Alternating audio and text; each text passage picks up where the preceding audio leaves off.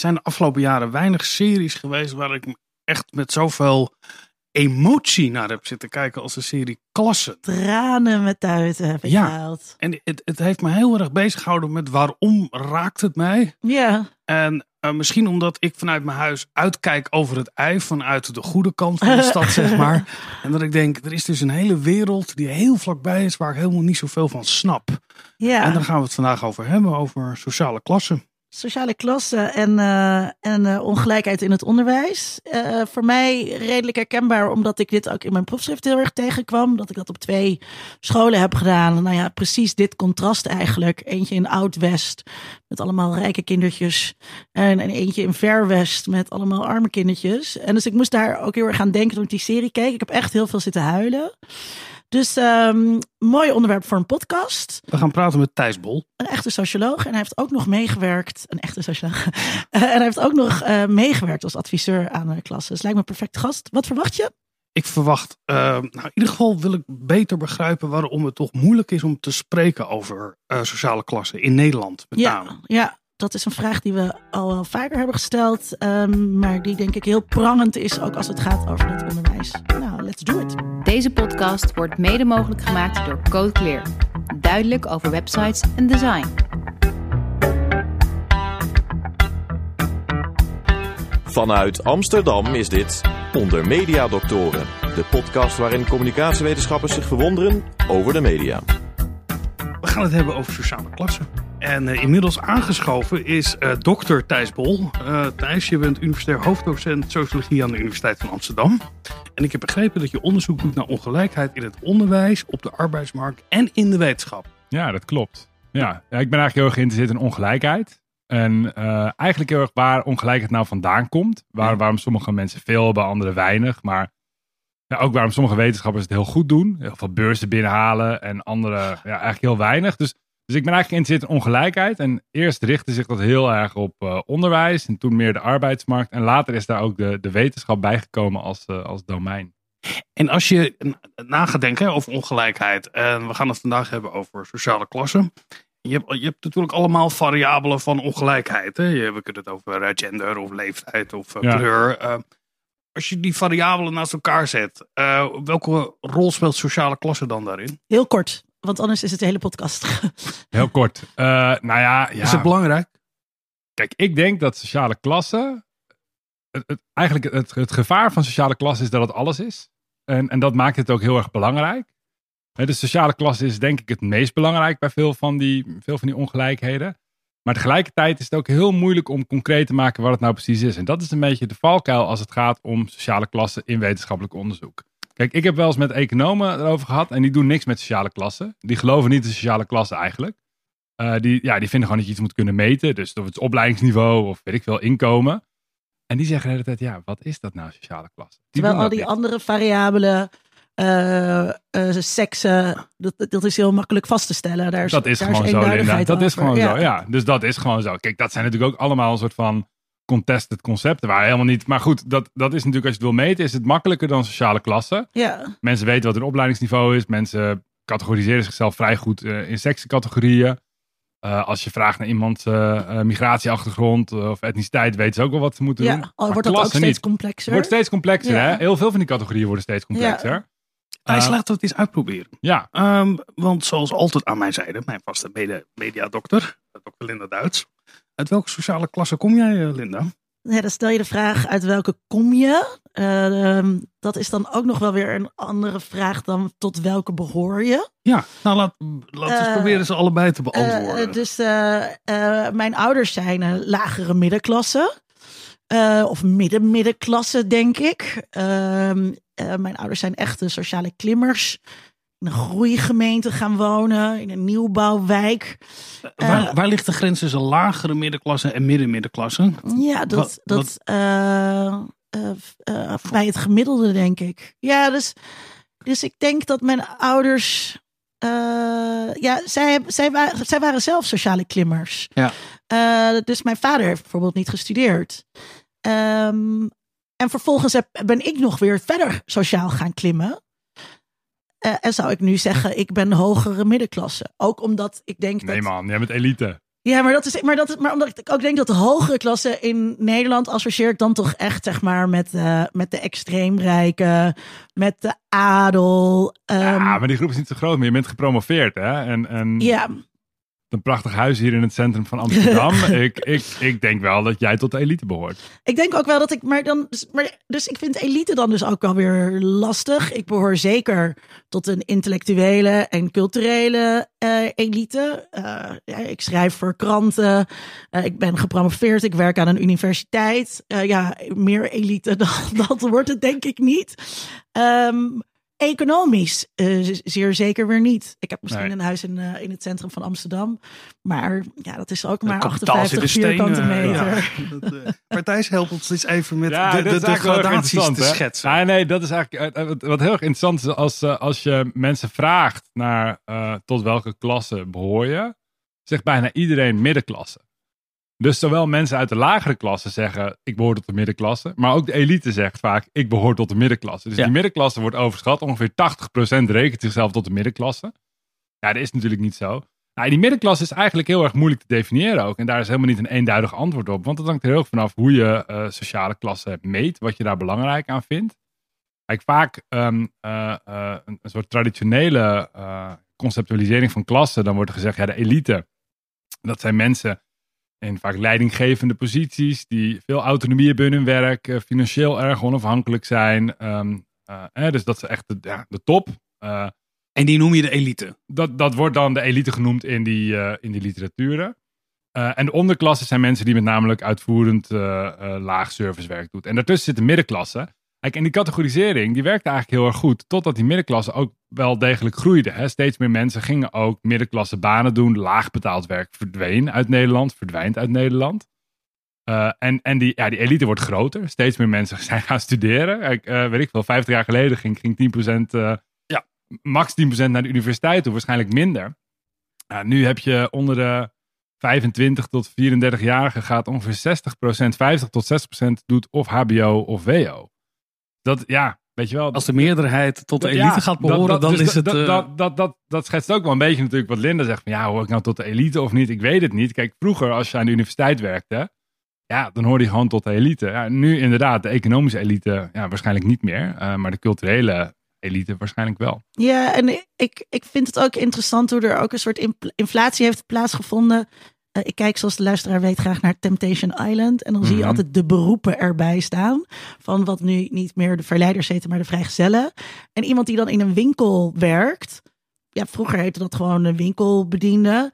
En nu ben je uh, retail officer, zoiets. Is, is, is ook je functieaanduiding geworden. Dus um, iedereen wil ook hoger of zo. Op het MBO heet het, heten uh, de mensen die MBO doen, heten nu ook studenten en geen uh, scholieren ja. uh, meer. Dus het wordt enorm, er wordt in ieder geval veel meer waarde gehecht ook aan hoger, hoger, hoger.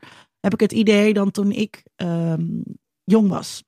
Zeker als het gaat over, als het gaat over onderwijs. Dus um, om het even die kant op te duwen. Toen ik uh, in groep 8 zat. We hadden geen CITO-toets, maar een variant daarop. Ja. En, um, en het speelde gewoon helemaal niet. We wisten helemaal niet dat er zo'n toets aan zat te komen. Dat dat belangrijk was. Ik had ook geen één idee van mijn plaats in wat ik in mijn proefschrift later een soort van intelligentiehierarchie uh, ben gaan noemen. Dus dan pikorde in de. Dat wist ik echt niet. En nou, toen kwam die uitslag. Nou, VWO, oké, vervelend. Want al mijn vriendinnetjes gingen naar de MAVO. En ik had helemaal dan niet. Mijn ouders waren ook helemaal niet heel excited daarover. En dan hebben we het hier over uh, 1988, 1989. Terwijl dat nu echt wel anders is. Ja, nou ja, dat zie je natuurlijk ook dat zie je natuurlijk op allerlei manieren terug. Hè? Kijk, uh, een, een, televisieserie die daar natuurlijk heel erg over ging was Klasse. Daar gaan we het over hebben. Gaan we het over hebben. Maar ik wil het toch noemen omdat het daar zo ja, duidelijk was en zo, over, en zo uh, evident was. En ik kon, ik kon me dat ook niet herinneren. Hè? Kijk, en ik ging in 1997 naar de middelbare school. Uh, ja, wij maakten ook die toets en dat was, ja, je moest die maken, maar ik had niet het gevoel dat er nou mijn leven op het spel stond. Maar je ziet nu bij de jonge kinderen, ja, die hebben gewoon echt het gevoel van dit moet gewoon goed gaan. Want hè, een van die jongens in klasse zegt ook, die zitten dan op een bankje een beetje na te bespreken van ah, hoe, gaat jouw, uh, hoe gaat jouw advies worden en hoe gaat je toets? En het gaat vooral over dat advies dan. En dan zegt hij, ja, dat advies bepaalt toch wel een beetje je leven. Je hele Ja, leven. ja. Maar eigenlijk hebben ze ook wel gelijk. Hè? Dat is natuurlijk ook wel de, de ironie enigszins. Eh, dat het is ook heel belangrijk. Alleen ja, daar zijn ouders zich ook bewust van geworden. En dat leidt tot enorm veel druk in het onderwijs. En dat leidt ertoe, iedereen wil maar hoger en meer. Ja, het is een soort enorme red race. En die, Ja. stopt ook niet, die stopt ook niet als je dan op het VWO zit. Want je ziet het ook in het hoger onderwijs. Dan hebben we opeens university colleges. Dan hebben we honors tracks. Dan hebben we Research masters, we hebben tweejarige masters en een eenjarige master. Dus, dus die differentiatie, hè, eh, ja, die zie je ook komen op het moment dat mensen nog meer, nog hoger willen worden. En wanneer, wanneer is dat, eh, waar, wanneer is die ommekeer gekomen? Of was er geen ommekeer en is dit gewoon heel geleidelijk aan gebeurd? Nou, dat, ja, het is eigenlijk, dit is een proces wat je in heel veel landen ziet en het gebeurt heel geleidelijk. En het is echt wel gekomen door de, ja, door de expansie van het hoger onderwijs. Dat het steeds groter werd, steeds meer werd. Eh, gedeeltelijk komt dat doordat eh, vrouwen zijn gaan studeren. Dat Het is een ons. Ja, ja, we willen niet weer, maar we gaan toch weer gewoon de vrouwen de schuld geven. Nee, nee de, eh, vrouwen, vrouwen gingen natuurlijk opeens, die kregen, ja, die mochten ook gewoon doorgaan leren. Ja. Nou ja, dan heb je opeens 50% meer mensen die, die naar het hoger onderwijs kunnen. En dat is de ene kant gebeurd. En aan de andere kant zijn er allerlei barrières weggehaald. Eigenlijk sociale klasse werd steeds minder belangrijk om te gaan studeren. Eh, eh, dus dat betekent dat studeren werd goedkoper. Eh, er werden allerlei eindtoetsen ingesteld. En dus eigenlijk die eindtoets die we nu kennen, die CITO-toets, die is eigenlijk bedacht met het idee van, ja, we willen kinderen gewoon allemaal een eerlijke kans geven om Ja, naar het hoger onderwijs te gaan. succes van de sociaaldemocratie? Nou ja, dit is natuurlijk een beetje, dit is een uitvloeisel ervan. En ze dachten, we moeten iedereen gewoon de kans geven om naar het hoger onderwijs te kunnen gaan. Dus we gaan eh, een toets doen. En op die toets kunnen kinderen gewoon laten zien hoe goed ze zijn. En maakt helemaal niet uit of je vader dokter is of advocaat, weet je wel. Als jij goed genoeg bent, kan je naar de universiteit. Eh, ja, en, en dat leidt ertoe dat er steeds meer mensen naar de universiteit toe gingen. Ja, dat die kinderen uit de elite, en misschien vooral die ouders met kinderen uit de elite, dat die dachten, ja, de universiteit is ook niet echt goed genoeg meer. En we moeten misschien ook gaan bedenken, kunnen we iets anders doen? Kan mijn kind misschien naar het buitenland gaan studeren? Of, oh, een university college is ook wel een goed idee voor de echt getalenteerde kinderen. Ja. Die misschien zich nog breed willen ontwikkelen in het Engels. Hè, dus, dus dat zie je. En ook op de middelbare school, dat je dan Engelstalige middelbare scholen krijgt. En eh, eh, een soort, Wanneer eh, speelt dit? Wanneer gebeurt dit? hoe bedoel je? In de tijd bedoel Ja. je? Ja, dit is gewoon een periode, denk ik, vanaf ongeveer jaren tachtig. Dat je dit echt ziet gebeuren. Hè? En Dat dat eh, in Nederland. En in andere landen gebeurt dat in een ander tempo en op andere momenten. Maar eigenlijk in alle landen zie je dat. Eh, dat er gewoon een enorme eh, instroom is geweest in het hoger onderwijs. En dat leidt tot allerlei effecten weer. Want, want eerder was het hoger onderwijs genoeg om je te differentiëren. Hoorde je eigenlijk tot de elite als je erin zat. Als je op de universiteit gekomen was. Kon je acht jaar over je studie doen, negen jaar, maakte allemaal niks uit. Hoorde gewoon tot elite. Ja, nu is dat niet genoeg meer. Als Ja. iedereen naar de universiteit gaat, is het ook niet zo differentiërend meer Maar natuurlijk. misschien is dus ook wel mijn eigen onvermogen om die ontwikkeling, eh, om mezelf in die ontwikkeling te plaatsen. Ik denk altijd, oh, dat is na mijn tijd gebeurd. Zegt dat ook wel weer iets over mijn eigen onvermogen om mezelf binnen een sociale klasse Ja, te jij bent, plaatsen. daar, jij bent daar ook onderdeel van geweest Ja. natuurlijk. Dat is niet alleen maar iets, jij zit daarin, alleen dat gaat heel geleidelijk. Dus op het moment dat je erin zit, heb je het niet echt door. En, en als je kijkt naar onderzoek, ook als het gaat over de rol van sociale klassen met wie waar terecht komt in het onderwijs. dan kijken ze echt over periodes van 50, 60 jaar. En dan vergelijken ze mensen die voor de oorlog zijn geboren met mensen die nou, in mijn cohort zijn geboren. En dan kijken ze hoe groot is de kans nou dat je op de universiteit komt als je ouders zelf niet naar de universiteit zijn geweest. En dan zie je die kans wordt steeds groter. Eh, eh, met name die vooroorlogse cohorten, die echt oude mensen. Ja, die gingen niet naar de universiteit. Die gingen gewoon meteen werken in het bedrijf van hun vader. Die hoorden gewoon tot een goede middenklasse, een klein bedrijfje. Die namen de groenteboer over. Universiteit hoorde er niet bij. Geen dokter, geen advocaat, geen architect. Ja, en dat is nu, eh, dat is nu weg. Hè? Ja. Mensen, mensen hebben het idee dat ze hun eigen levenspad kunnen creëren. En als je maar hard genoeg werkt en goed je best doet, Ja. dan, dan kom je er wel. Vroeger werd je facility manager of wat daarvoor doorging, omdat je gewoon eh, eh, op de werkvloer jezelf naar boven werkte. En nu ga je facility management studeren Ja. aan het HBO.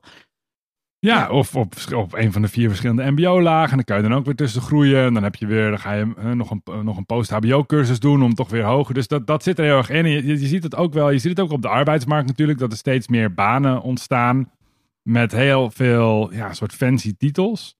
Eh, en, en, en dat zijn ook manieren om mensen toch het gevoel te geven dat ze ook gewoon hoog zijn, dat ze iets belangrijks doen, dat ze het doen.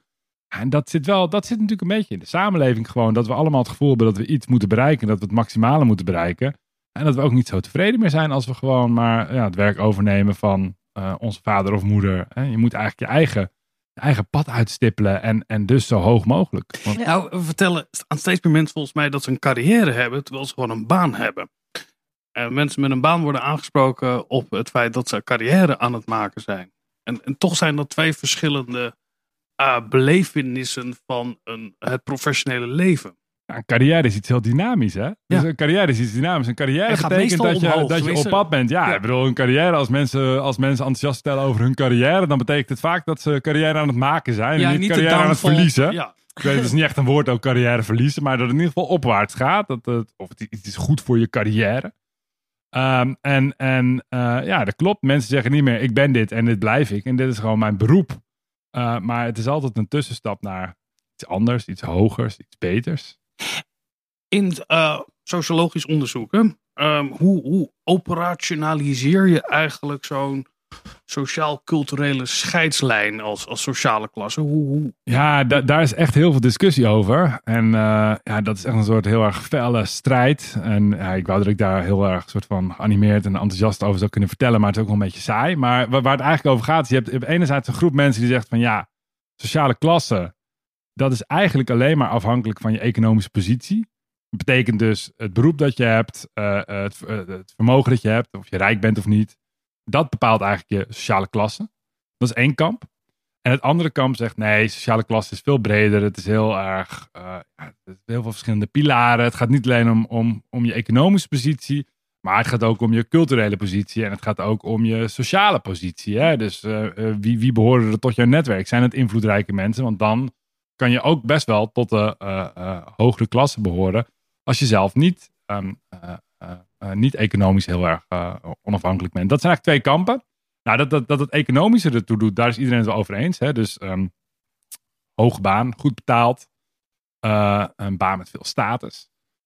Maar daarnaast heb je dus ook een kamp die zegt, ja, maar daar gaat het helemaal niet alleen maar over. Het gaat ook om, ja, weet je hoe je je moet gedragen als je in een luxe restaurant zit? Of eh, luister je wel naar de goede muziek? Of cultureel kapitaal. luister je eigenlijk wel Ja. naar, de, naar de goede klassieke muziek? Hè? Ik bedoel, nog, Ja. nog specifieker. Eh, eh, en ken je wel de juiste mensen? Maar hoe doe je dat dan Mag in ik, onderzoek? mag ik iets? Ja. eh, een mooi laatst van eh, Mark van Oosterdorp had een blogpost geschreven over sollicitatiebrieven. En eh, dat het criterium eigenlijk waarop die gesorteerd worden, eh, is vaak foutloos Nederlands kunnen schrijven. Ja. Waarbij er ook de gedachte daarachter dan is dat als je dat zelf niet goed kan, dat je dan iemand moet kennen die dat goed kan. En het is natuurlijk heel raar om voor een creatieve functie of een heel uitvoerende functie eh, dit te vragen. En dat, en dat kaart hij aan. Toen ontstond er natuurlijk onvermijdelijk eh, op Twitter eh, discussie. Maar ja, Discussie maar- op Twitter. Ja, Nou, ja, dat zie je nooit. dat. Ja. Nee, daarom, daarom herinner Dat ik was me. geen Ja. Ehm, dat, ehm, ja, maar het gaat om de moeite die je ergens insteekt. Dat, Ja. dat, dat, dat wierpen mensen tegen. Eh, en dat zou ik dus zelf ook tegenwerpen. Net als dat Ja. ik- ik vind dat Ja. studenten het foutloos moeten doen, dat ze moeten er moeite in stoppen. Maar ehm, dat, laat, dat laat wel zien dat bij het schrijven van zo'n sollicitatiebrief, dat je dus eigenlijk vraagt van, hey, je, je moet bepaalde vaardigheden hebben, of jij moet iemand kennen die die vaardigheden heeft. Dus je moet een bepaalde, vorm van sociaal kapitaal hebben. Ja, en, en kijk, en ik, ik denk dit is volgens mij een heel erg goed voorbeeld. Hè? En daarom geloof ik ook echt wel in dat kamp dat eh, eh, sociale klasse meer is dan alleen maar je economische positie. Want er is echt heel veel onderzoek dat laat zien dat niet alleen goed Nederlands schrijven, dan kan je dus zeggen dat is een vaardigheid, maar ook ja, hoe moet het eruit zien? Hoe moet je schrijven? Dat dat heel bepalend is voor. Wat voor soort zinnen, ja, layout. maar weet je, ik heb het zelf ook. Ik heb eh, laatst eh, eh, voor mijn onderzoeksproject moest ik een postdoc en twee eh eh, AIO's werven, dus onderzoekers. En ja, ik merk dan gewoon, ik dacht erover na, je zit er ook te kijken van welke van die cv's en brieven is mooi opgemaakt. Ja. Weet je, wie heeft een soort, en het slaat hele, het zegt helemaal niks over het, maar toch in je hoofd, dat soort dingen speelt een rol. En er is, Hoe, hoe groot was de stapel? Want- ja, weet ik veel, honderd. Eh, Ja, dus, nee, dat dus- bedoel ik. Maar dus- is, is dat dan niet een... een eh, als, de, als de pool heel groot is, Ja. dan gaan dit soort dingen als Maar eerste kijk, een rol Maar spelen. dat, is, maar, maar dat is het punt. Toegang tot die posities, tot de top, is heel erg schaars. Kijk, er is geweldig onderzoek van Amerikaanse sociologe Lauren Rivera. En zij heeft onderzoek gedaan naar, eh, in, in de Verenigde Staten naar de toprechtenstudenten. En ehm, nou, eigenlijk wat die top law firms in New York doen, eh, die eh, gaan eigenlijk maar naar vier eh, law schools toe. Volgens mij Yale, Harvard, Princeton en, en, en Brown of nog eentje. En die gaan daar gewoon met iedereen uit die ja- jaarlaag gaan ze gewoon interviews houden. dan gaan ze kijken wie willen we bij onze law firm hebben. Ja, op dat moment, iedereen is goed. Iedereen is die law school binnengekomen. Gaan ze helemaal niet meer kijken naar wie welke vaardigheden heeft. Waar het dan om gaat is alleen maar cultural matching. Pas jij bij ons Ja. bedrijf? En in die interview zie je dan ook, dan gaat het over de vreemdste dingen. Dan heeft iemand een voorkeur voor eh, eh, een soort van eh, klassieke films. Ja, dat past niet echt bij het bedrijf. Of iemand speelt dan lacrosse en dan zegt zo'n recruiter... Ja, lacrosse, ja, ik weet niet, wij zijn toch iets meer rough. Dus ja, die, I, I, I, I have to let him go. En dat, dus, dus dat zie je op het moment dat er heel veel schaarste is. Wat natuurlijk zo is bij die topposities. Want ja, die law firms, dat zijn er maar een paar. Ja. Heb je heel veel te kiezen. En op het moment dat je veel te kiezen hebt, gaat het echt niet alleen maar meer over, over goede cijfers. Of over eh, of je eh, eh, goed geleerd hebt of niet. Dan gaat het gewoon over, pas jij bij ons? En Nou, dat past erbij, dan kom je onvermijdelijk toch weer uit op sociale klassen. Het doet me heel erg denken aan onderzoek wat in, in onderwijs wordt gedaan. Dat onderwijs gaat over kwalificatie, maar het gaat net zo goed misschien wel over socialisatie. Dus je kan je wel kwalificeren, maar als je niet op de juiste manier gesocialiseerd hebt binnen een bepaalde groep, dan zal je het toch niet redden Nee. om binnen een bepaalde law firm eh, te komen. En, Ja. Maar dat is toch ook ehm, best wel terecht. Ja, dat vind ik ook. In, Ja. in de zin van je moet met elkaar op kantoor zitten. Er heerst een bepaalde cultuur. Het is. Ja, ja ik weet niet. Ik heb daar een beetje gemengde gevoelens Ja. over. Want natuurlijk is het ook terecht. Kijk, ik was dat team aan het samenstellen voor, ehm, eh, eh, voor, voor mijn project. En eh, wat, ook wel, wat ook wel heftig is nu, je hebt heel veel van die Zoom-interviews. En dat betekent dat mensen thuis zitten. Nou, dat betekent dus dat je een beetje een inkijkje krijgt in het leven van iemand. Ja. Hè, dus iemand zat, een van de kandidaten zat dan voor een, ehm, eh, eh, voor een platenspeler met allemaal platen. dacht ik van, oh, een leuke plaat. dacht ik, waarom denk ik dit? Dit slaat nergens op. Ja. Tegelijkertijd weet je, als je goed met mensen om kan gaan, is het natuurlijk makkelijker om ook gewoon een goede dynamiek in het team te hebben. Dus je kan zeggen, ja, het is ook wel logisch. Dat kan. Maar tegelijkertijd is dat natuurlijk wel de reden waarom heel veel getalenteerde kinderen, eh, die niet de juiste connecties hebben, er niet komen. En dat heeft helemaal niks te maken met wat zij kunnen of wat voor ambities ze hebben. Dat heeft gewoon mee te maken dat het een soort van closed circle is waar je niet tussen komt. Maar geldt dat, speelt dat ook al ehm, zo, zo vroeg in hun, eh, in hun onderwijs, in hun carrière? Dus speelt dat ook al ehm, eh, als het gaat over eh, groep 8 en de overgang naar de brugklas? Of de manier Ah. waarop de leraren misschien ook aandacht geven aan leerlingen? Ja, daar is natuurlijk, daar is natuurlijk heel veel onderzoek. Het gaat over verwachtingen. En uiteindelijk, weet je, mensen zijn gewoon extreem imperfect. En we proberen gewoon een beeld te schetsen van iemand op basis van heel weinig informatie. En, en je gebruikt dus al die signalen om een soort beeld in je hoofd te creëren van, oh, diegene kan dit, kan dat. Ah, dat doen docenten natuurlijk ook. En ook docenten zijn imperfect. En dat betekent dat ze ja, verschillende verwachtingen hebben van kinderen. Kijk, eh, als jij eh, eh, twee ouders hebt die eh, hoog opgeleid zijn en weet ik veel, dokter en advocaat, dan, dan, dan denkt die docent waarschijnlijk vaker, die kan thuis wel ondersteuning krijgen, die Linda, die gaan we toch maar net wel naar het VWO sturen. Het is een beetje een randje, maar goed, ze gaat thuis, eh, kan eh, papa of mama ook wel helpen met rekenen als het een beetje moeilijk gaat. Laat ik het toch maar doen. Terwijl van ja, als jij opgegroeid was eh, eh, em, in een eenoudergezin eh, waarbij de moeder heel vaak werkt, misschien slecht Nederlands spreekt. Nou, laten we het maar niet doen, want ja, een beetje te hoog gegrepen.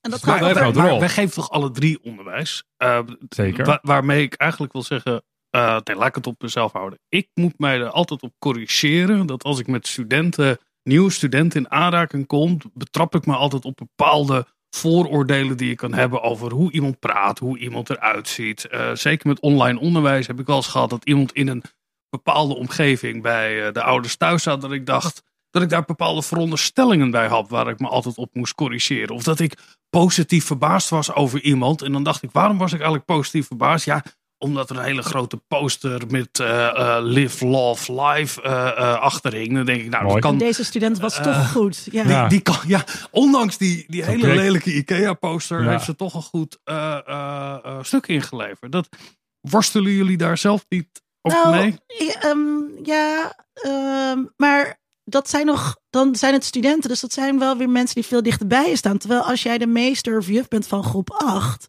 dan gaat het om kinderen. Weet Ja. je, dan, dan, dus, en dat, dat vind ik zo. ehm, ik denk dat daarom klasse zo aangrijpend was om, eh, om te kijken. Ehm, is dat eh, je, je, je ziet de oneerlijkheid Ja. zo eh, voor, voor je Ja. uitspelen in, in die schooladviezen die gegeven worden. En ehm, terwijl je daar ja, zo'n zo'n meester of juf, die is sowieso niet gelijk aan dat kind. Nee, maar kijk, het is ook wel lastig. ik vind het de klas ook wel lastig dat er dan eh, heel veel nadruk is op die leerkracht die dan ja, fout doet. Eh, ja, ga er maar aan staan, Mm. Linda. Weet je wel, je, je hebt eh, een elfjarige, moet je gaan zeggen waar diegene toe behoort. Wat past bij diegene. Dat is ook een soort onmogelijke opdracht die natuurlijk gedwongen moeten gaan geven. Gedwongen omdat wij bedacht hebben dat op elfjarige leeftijd die kinderen in één koker moeten. Eh, en ik denk dat, dat de manier waarop veel docenten dat doen, is dat ze dat dan gaan doen en daar ook heel erg zelf sterk in gaan geloven. Eh, maar kijk, wij hebben het ook makkelijk, want wij hoeven niet zo'n beslissing te maken. Ja, Hè, stel, wij zouden degene zijn die zeggen, nou, je hebt nu een vak gehad met studenten en nu moet jij zeggen welke van die studenten wel door mag naar het hogere en welke student niet mag naar het hogere. Ja, misschien ga je dat ook wel voor jezelf rechtvaardigen op allerlei manieren. Dus Ja, dat denk ik zeker. ik denk, ik denk, Ja. ik denk dat, dat, dat wij in principe niet iets heel anders doen dan die groep 8 docent. Alleen dat het belang ervan gewoon veel lager is. ja. En dat er ook wel veel.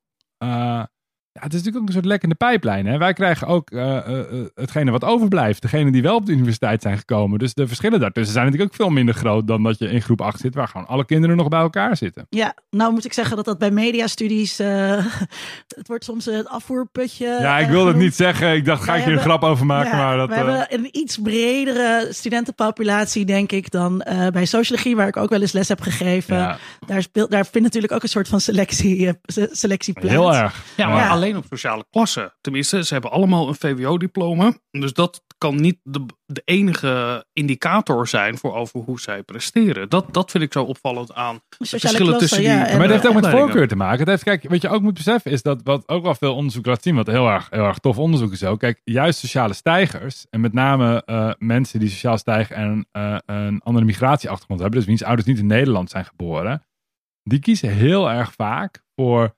traditionele professies. Die gaan geen mediastudie studeren of sociologie. Hallo zeg, je kan naar de universiteit, dan ga je gewoon rechten doen. Of je gaat medicijnen studeren of desnoods bedrijfskunde.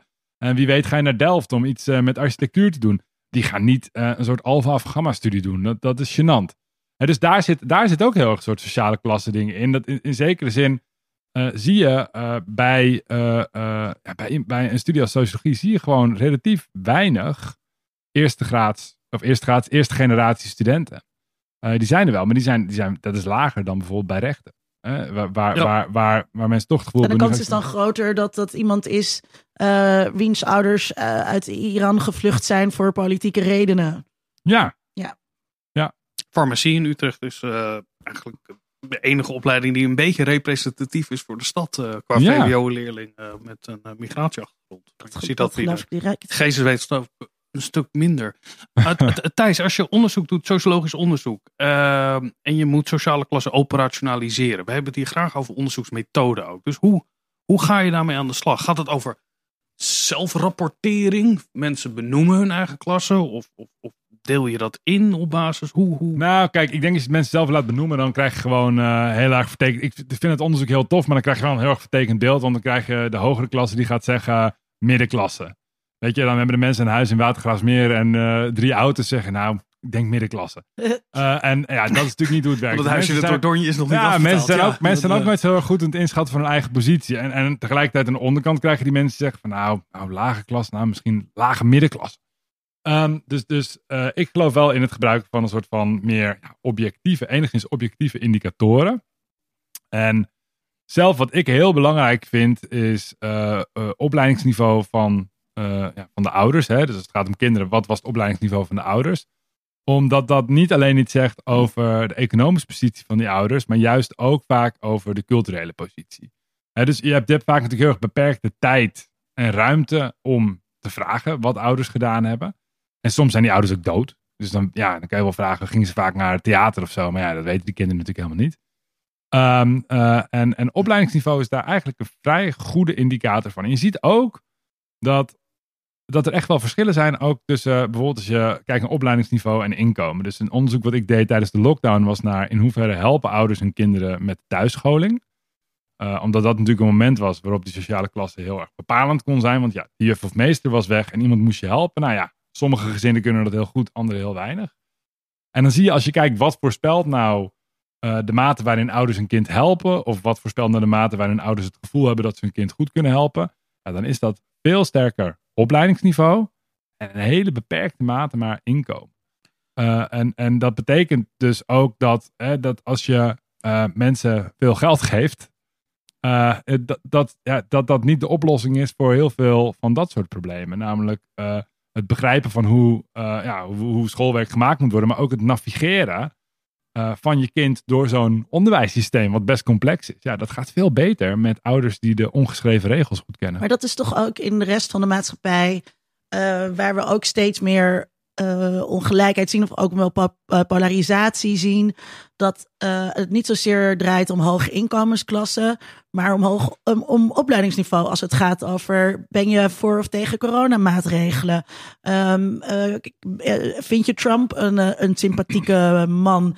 Uh, dan kan je wat we vroeger altijd de rijk geworden patatboer ja. uh, zijn uh, noemen. En dan zit je in een hele andere hoek dan, ja. dan wanneer je de dochter van Vincent Kronen bent. Ja, dat kan ik me voorstellen. Maar kijk, dat, dat, um, en dat, om dan terug te komen bij de discussie over ja, hoe meet je het dan? Kijk je alleen maar naar economische positie of kijk je ook naar andere dingen? Kijk, daarom denk ik dat de literatuur die zegt alleen maar economische positie, daar mis je dus wel heel veel belangrijke dingen die nu wel degelijk een grote rol spelen die wel veel meer zitten als je kijkt naar opleidingsniveau, wat, waar, natuurlijk ook ja, cultureel kapitaal aan vast zit, maar ook sociaal kapitaal. Mensen die je hebt leren kennen op je opleiding of whatever.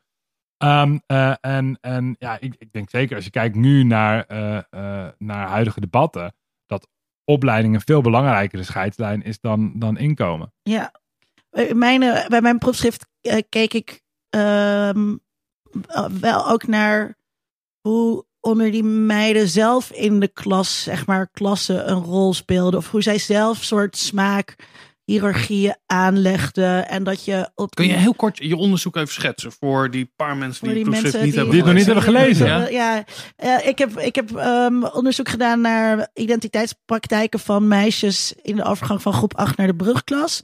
En daartoe heb ik heel lang etnografisch onderzoek gedaan. Dus ik heb heel lang. In en hoe oud ben je dan? In groep 8 ben je 11, 12. Okay. Uh, heel lang in groep 8 gezeten op twee scholen. Uh, wat ik net al zei. Uh, dus eentje uh, in Amsterdam Oud-West. In een buurt die op dat moment al helemaal verwit was. Gentrificatie. En um, eentje in wat ik altijd graag Verwest noem. wat ook een uitdrukking wordt die bijna niet meer te houden is in deze tijd van woningnood. Waar iedereen zich over de stad verspreidt. een achterstandswijk. heel veel kinderen met leerachterstanden. Heel veel kinderen met werkloze ouders uh, echt een totaal contrast. En dat contrast kon niet groter zijn, denk ik, in termen van klassen. Daarom raakte die tv-serie Klassen mij ook zo. Het was ja. echt net alsof mijn proefschrift zat her te beleven. Ja. Maar, het, het, maar die, en onder die meiden, zeg ja. maar, dus op die, op die uh, school in Oud-West... Uh, daar had je ook kakkers, weet je. En dat, en dat was iets wat, wat, wat, wat, uh, wat een rol speelde. Terwijl je op die andere school probeerden ze dat ook. Maar daar was gewoon veel minder financieel kapitaal van de ouders. Om, uh, om, om die identiteit ook daadwerkelijk te kunnen belichamen. Maar ook daar, zeg maar, zie je dat geld een rol speelt. Maar ook smaak heel duidelijk. Dus ook in die, in die, um, in die sociale werkelijkheid die die meiden met elkaar maken in zo'n klas, zie je ook dat op hele kleine schaal terugkomen. Dus je kunt je onderscheiden doordat je ouders veel geld hebben, want dat is echt gewoon jouw geld als je elf bent. Zo zien die meisjes dat ook. En als jij uh, zeg je het, goedkope kleren aan hebt, dan had je maar harder bij je ouders moeten zeuren. Uh, daarom. Dus jij wordt zeg maar verantwoordelijk gehouden ook daarvoor. En, en op smaak. Dat je je op smaak kunt een positie naar boven kunt verwerven. Heel bourdeus, bourdeus, Bourdieusiaans. Bourdieusiaans. Bourdieusiaans. Dit ja. woord moet je gewoon nooit zeggen als je iets nee. zegt. Gewoon heel erg Bourdieuig. Ja. Dat is echt zoals Bourdieu het ook opschreef. Echt zoals Bourdieu deed. Maar even terug naar de, de, sociale... Want sociale klasse is dan toch een indicator wat van belang is. Ja, maar, maar het hangt er, er zijn er voor... meerdere. Die na, hoe werken die dan naast elkaar? Want maar het hangt er vanaf dus wat voor type onderzoek je doet. Dus als je kwalitatief onderzoek doet zoals ik doe of deed uh, dan, ben je er een andere manier mee bezig dan wanneer je kwantitatief onderzoek doet. En dan kan je kijken uh, uh, welke invloed heeft een bepaalde variabele. Dus dan, dan kan je gaan um, meten. en, dan kan je, en dan kan je gaan toetsen. wat is een betere voorspeller voor het latere inkomen dat je gaat verdienen? En dan, en dan zit je op het niveau van variabelen, wat je natuurlijk niet doet in kwalitatief onderzoek. En het lastige daarvan is eigenlijk, dus ik ben zelf heel erg kwantitatief onderzoeker, maar het ingewikkelde daarvan is dat vaak maak je gebruik van data die je niet zelf verzameld hebt, die al verzameld zijn en waar dan uh, ja, informatie is over het opleidingsniveau van de ouders, het beroep van de ouders, uh, misschien het inkomen van de ouders, maar dat, daar stopt het dan vaak wel.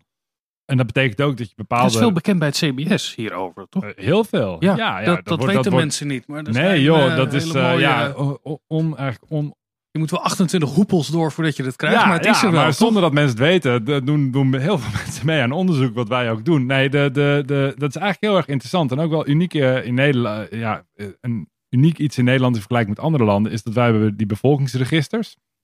Die zijn allemaal aan elkaar gekoppeld. En uh, als je onderzoeker bent aan de universiteit en door allerlei ethische en, en privacy hoepels springt, dan mag je die data anoniem gebruiken. Dat betekent dat je nooit weet wie wie is.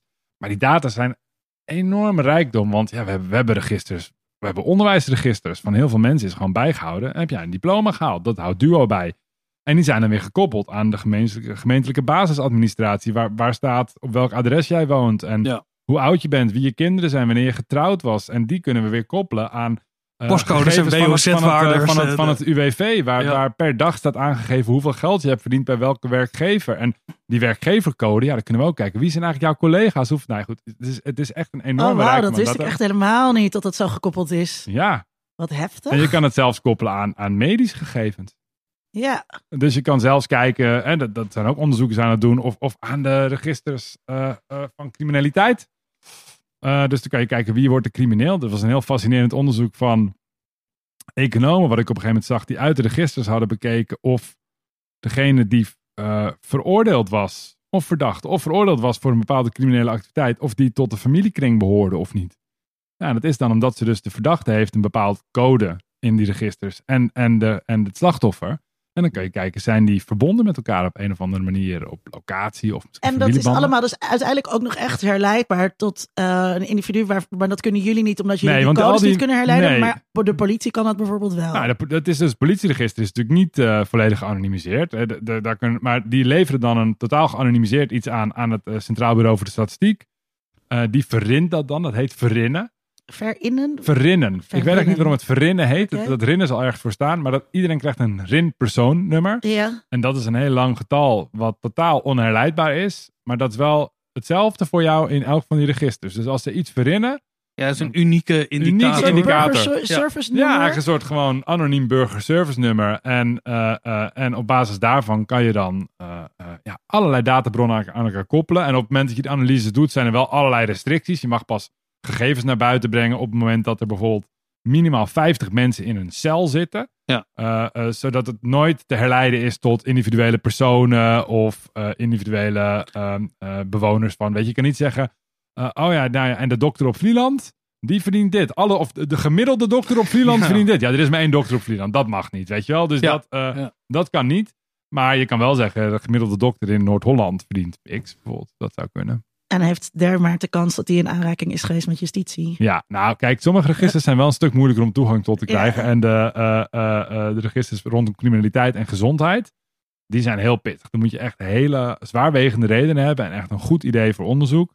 Willen ze daar toestemming voor geven? Dat gaan ze niet zomaar doen. Ja, sommige data zijn natuurlijk gevoeliger dan andere data. Maar oké, ik schrik hier heel erg van, maar Ja? onderzoekstest... Oh, onderzoeks- geweldig. Eh, ja, dat wil ik zeggen. Onderzoekstechnisch is het natuurlijk een speeltuin. Oh, en, en onderschat niet, jij weet dat tien keer beter dan ik, hoe ontzettend veel hoepels je door moet om daar over te mogen beschikken. En ook nog allemaal regels waar die data dan mogen Je hebt die staan. data hè? nooit zelf. Die data Nee, blijft die- bij het die- CBS. Je werkt alleen maar op afstand eh, via een niet- beveiligde Weet je hoeveel browser. moeite het is om in een klas data te gaan zitten verzamelen zelf? Ja, dit is ook heel lastig, maar het is niet zo dat je een USB-stickje krijgt ergens Nee, in Den Haag. maar- van, Maar nou, dat of ontkent een niemand. Ja. Niemand ontkent dat jij het heel zwaar hebt gehad bij het proefschrift. Dat, dit was, eh, dat is wel heel saai, maar, nee, eh, nee, het is heel moeilijk. Dus kijk, ik snap maar het, is, het wel een goudmijn. Ja, en het is heel heftig, want ik denk dat heel veel mensen dit gewoon niet weten. En eh, dat, is, ja, dat is ook gewoon hoe het is natuurlijk. Maar het, het, het, het geeft ons wel een enorm, voordeel ten opzichte van andere landen om dingen te leren over sociale ongelijkheid, over eh, eh, sociale ongelijkheid in het onderwijs. bijvoorbeeld. Kijk, al die geweldige onderzoeken die we hebben gehad eh, naar corona en leerachterstanden en ook de ongelijkheid in die leerachterstanden, die we echt maanden nadat die scholensluiting was geweest, ja, dat is niet omdat iemand dat allemaal op dat moment is gaan verzamelen. Dat is omdat er dus al een systeem was waarin dat bijgehouden werd en waarin dat dus geanalyseerd kon worden op hele korte termijn. Omdat dat allemaal koppelbaar is. Omdat we dus de leerlinggegevens kunnen koppelen aan uh, uh, uh, de gezinnen waar die kinderen in wonen. En dus aan de ouders. En dus aan de financiële positie van die ouders. En dus of ze werken of niet. En wat hun opleiding is. Maar jij bent het wel meteen gaan doen. Ja, ik ben wel data gaan verzamelen. Maar dat, dat heb je wel zelf verzameld. Ja, want dat, kijk, het nadeel van de registers is dus ook een beetje weer de discussie waar we het net over hebben. Je hebt dan een geweldige bron aan data. Maar dat zijn wel alleen maar dingen die je dus makkelijk soort van objectief kan bijhouden. En, en dat is dus economische positie, opleidingsniveau. Maar dat is het. Terwijl heel veel van die zaken zijn, het gaat natuurlijk niet daarover.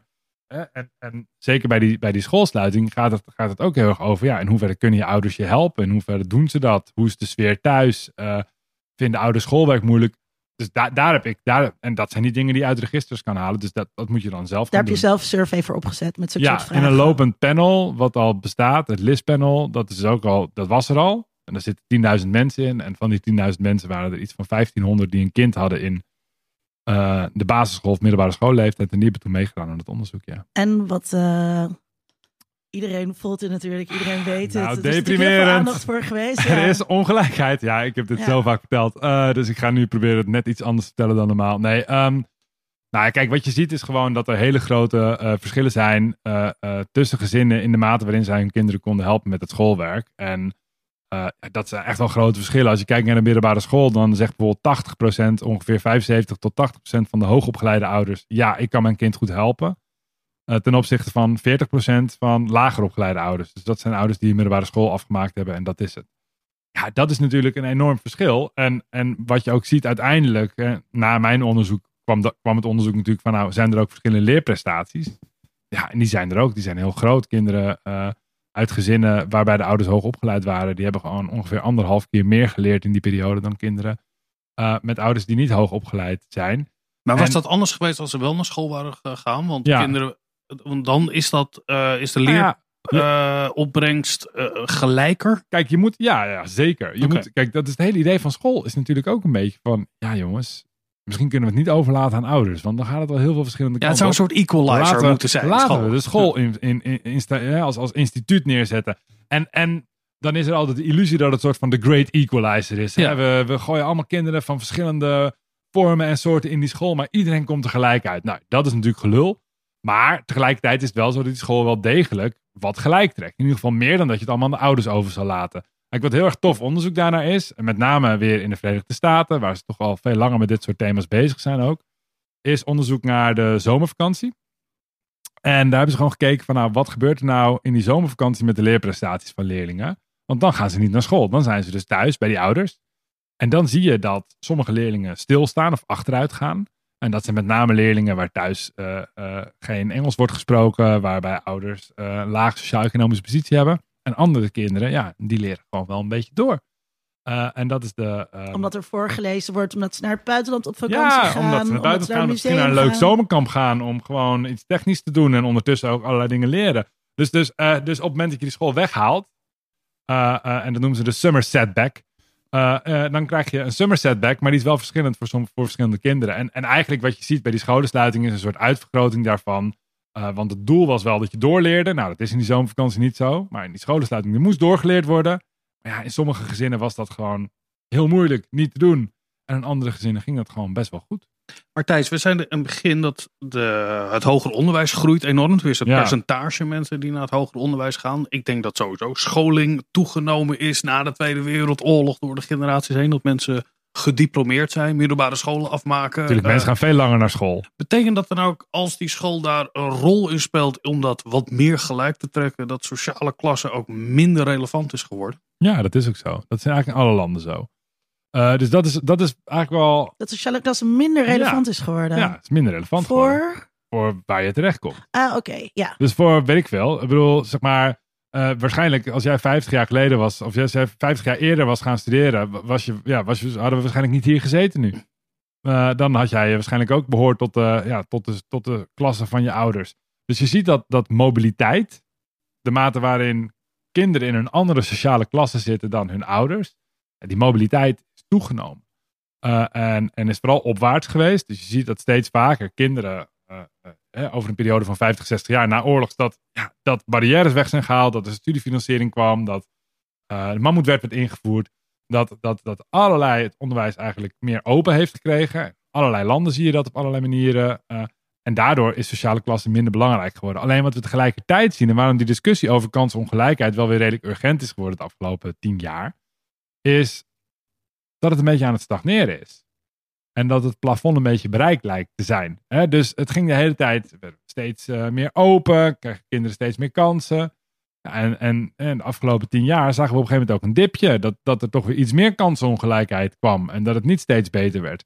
En, en dat is eigenlijk waar de discussie nu over gaat. Van ja, wat is nou die grens aan kansengelijkheid? Misschien zijn we er wel. Misschien is dit zeg maar wat je, wat je kan bereiken eh, met het eh, ja, openmaken van scholen. Wat Maar- ik dus ook, in- wat ik ook eh, interessant vind, daarom zei ik even op die Hm. sociale klasse, dat wat je, wat, wat eh, eh, Jonas Kooijman, die schrijft hier over, die schrijft heel veel stukken over, die heeft een nieuwsbrief, die heet de Havermelk Elite.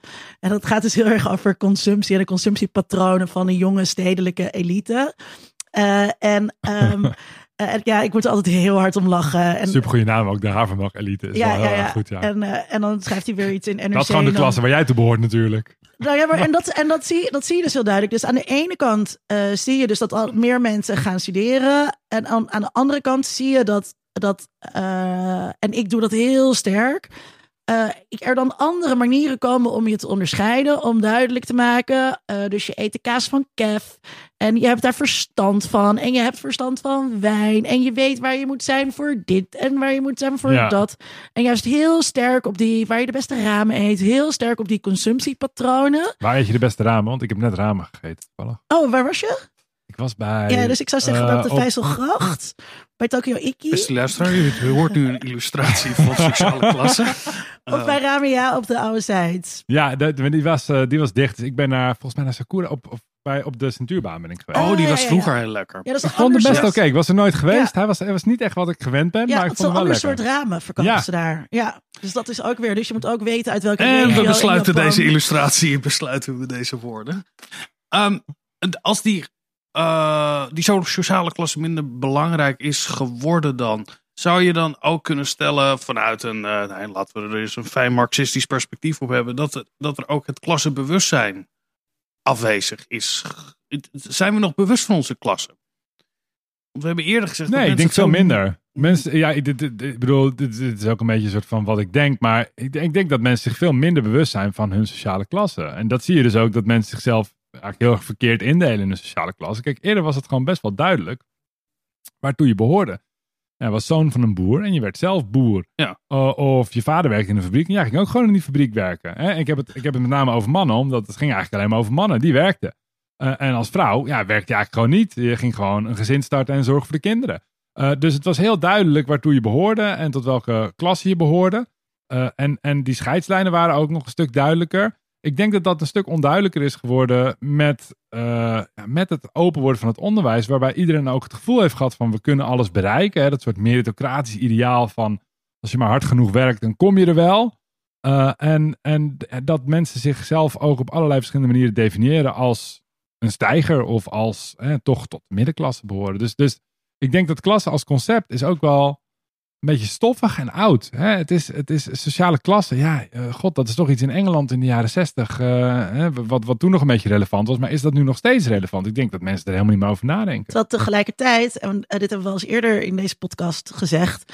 Ehm, eh, het weten wat cultureel kapitaal is, is een vorm van cultureel kapitaal. Tuurlijk. Ja. En eh, die dingen die ik net zei over, over die ramen en die kaas, dat maakt natuurlijk wel uit als jij bij dat advocatenkantoor wil komen Heel te erg. werken. Want dan zie je dus dat het niet alleen maar meer draait over wat voor onderwijs je hebt gevolgd, maar dat het dus juist heel erg gaat over, weet je waar je de goede kaas houdt in de stad? Ja, dat Maar, kijk, maar, dat, maar dat is eigenlijk, dat is eigenlijk de hele soort van. Dat is het hele ja, pijnlijke aan de huidige situatie. Wat je, wat je hebt is enerzijds dat de samenleving is meer open geworden. Mensen kunnen meer bereiken. Het is een meritocratie geworden.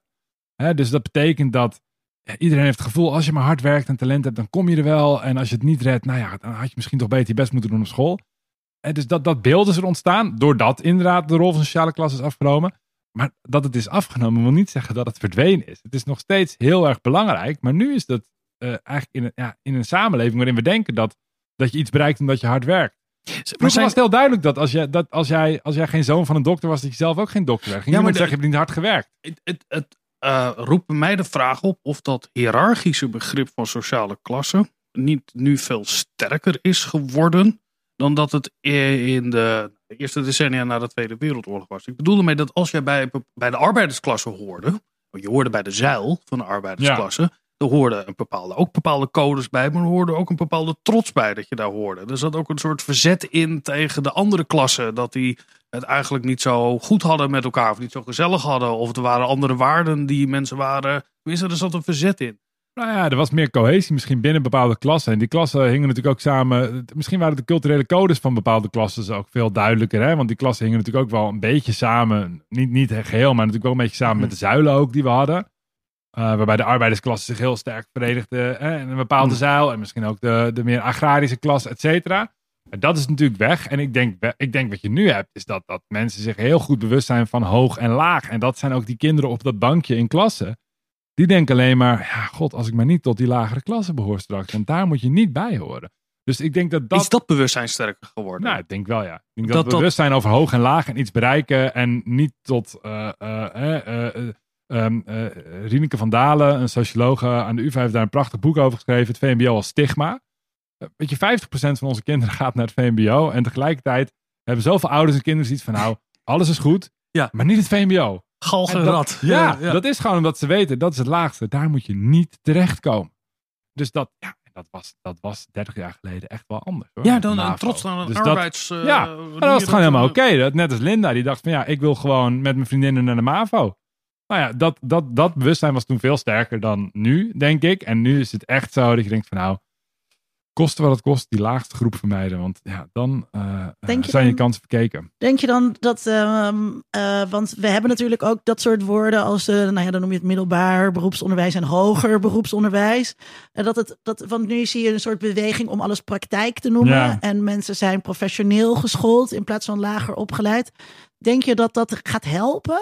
Ja en nee. Ik heb daar een beetje ambivalente gevoelens over. Enerzijds denk ik wel, omdat het ook wel belangrijk is om, om die hiërarchie weg te halen. Maar wat het risico is, is dat we alles praktijk gaan noemen, maar dat de daadwerkelijke gevolgen er nog wel zijn.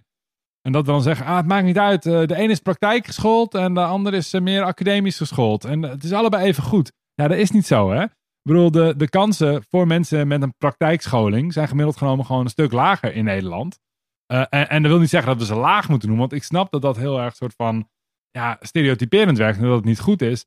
Maar het risico is dat als je gaat doen alsof alles gewoon horizontaal is en hetzelfde is, dat je ook bepaalde ongelijkheden gaat verbloemen. En daar wil ik wel voor waken. Want een hele belangrijke vraag die we onszelf moeten stellen, die ik mezelf ook regelmatig stel, is: waarom verdienen wij in vredesnaam veel meer geld dan die docenten die dus in groep 8 die hele belangrijke beslissingen moeten maken. Nou, dat is een van de punten waar ik met ja, tranen in mijn ogen in de documentaire maar wat is dat, gezegd, ik, ik lever mijn salaris in. Nee, maar goed, wij, wij, wij, ontmoeten die kinderen op echt een van de meest irrelevante momenten in hun leven. namelijk het punt waarop ze eigenlijk vrijwel niks meer leren. Waarop ze cognitief best wel klaar zijn.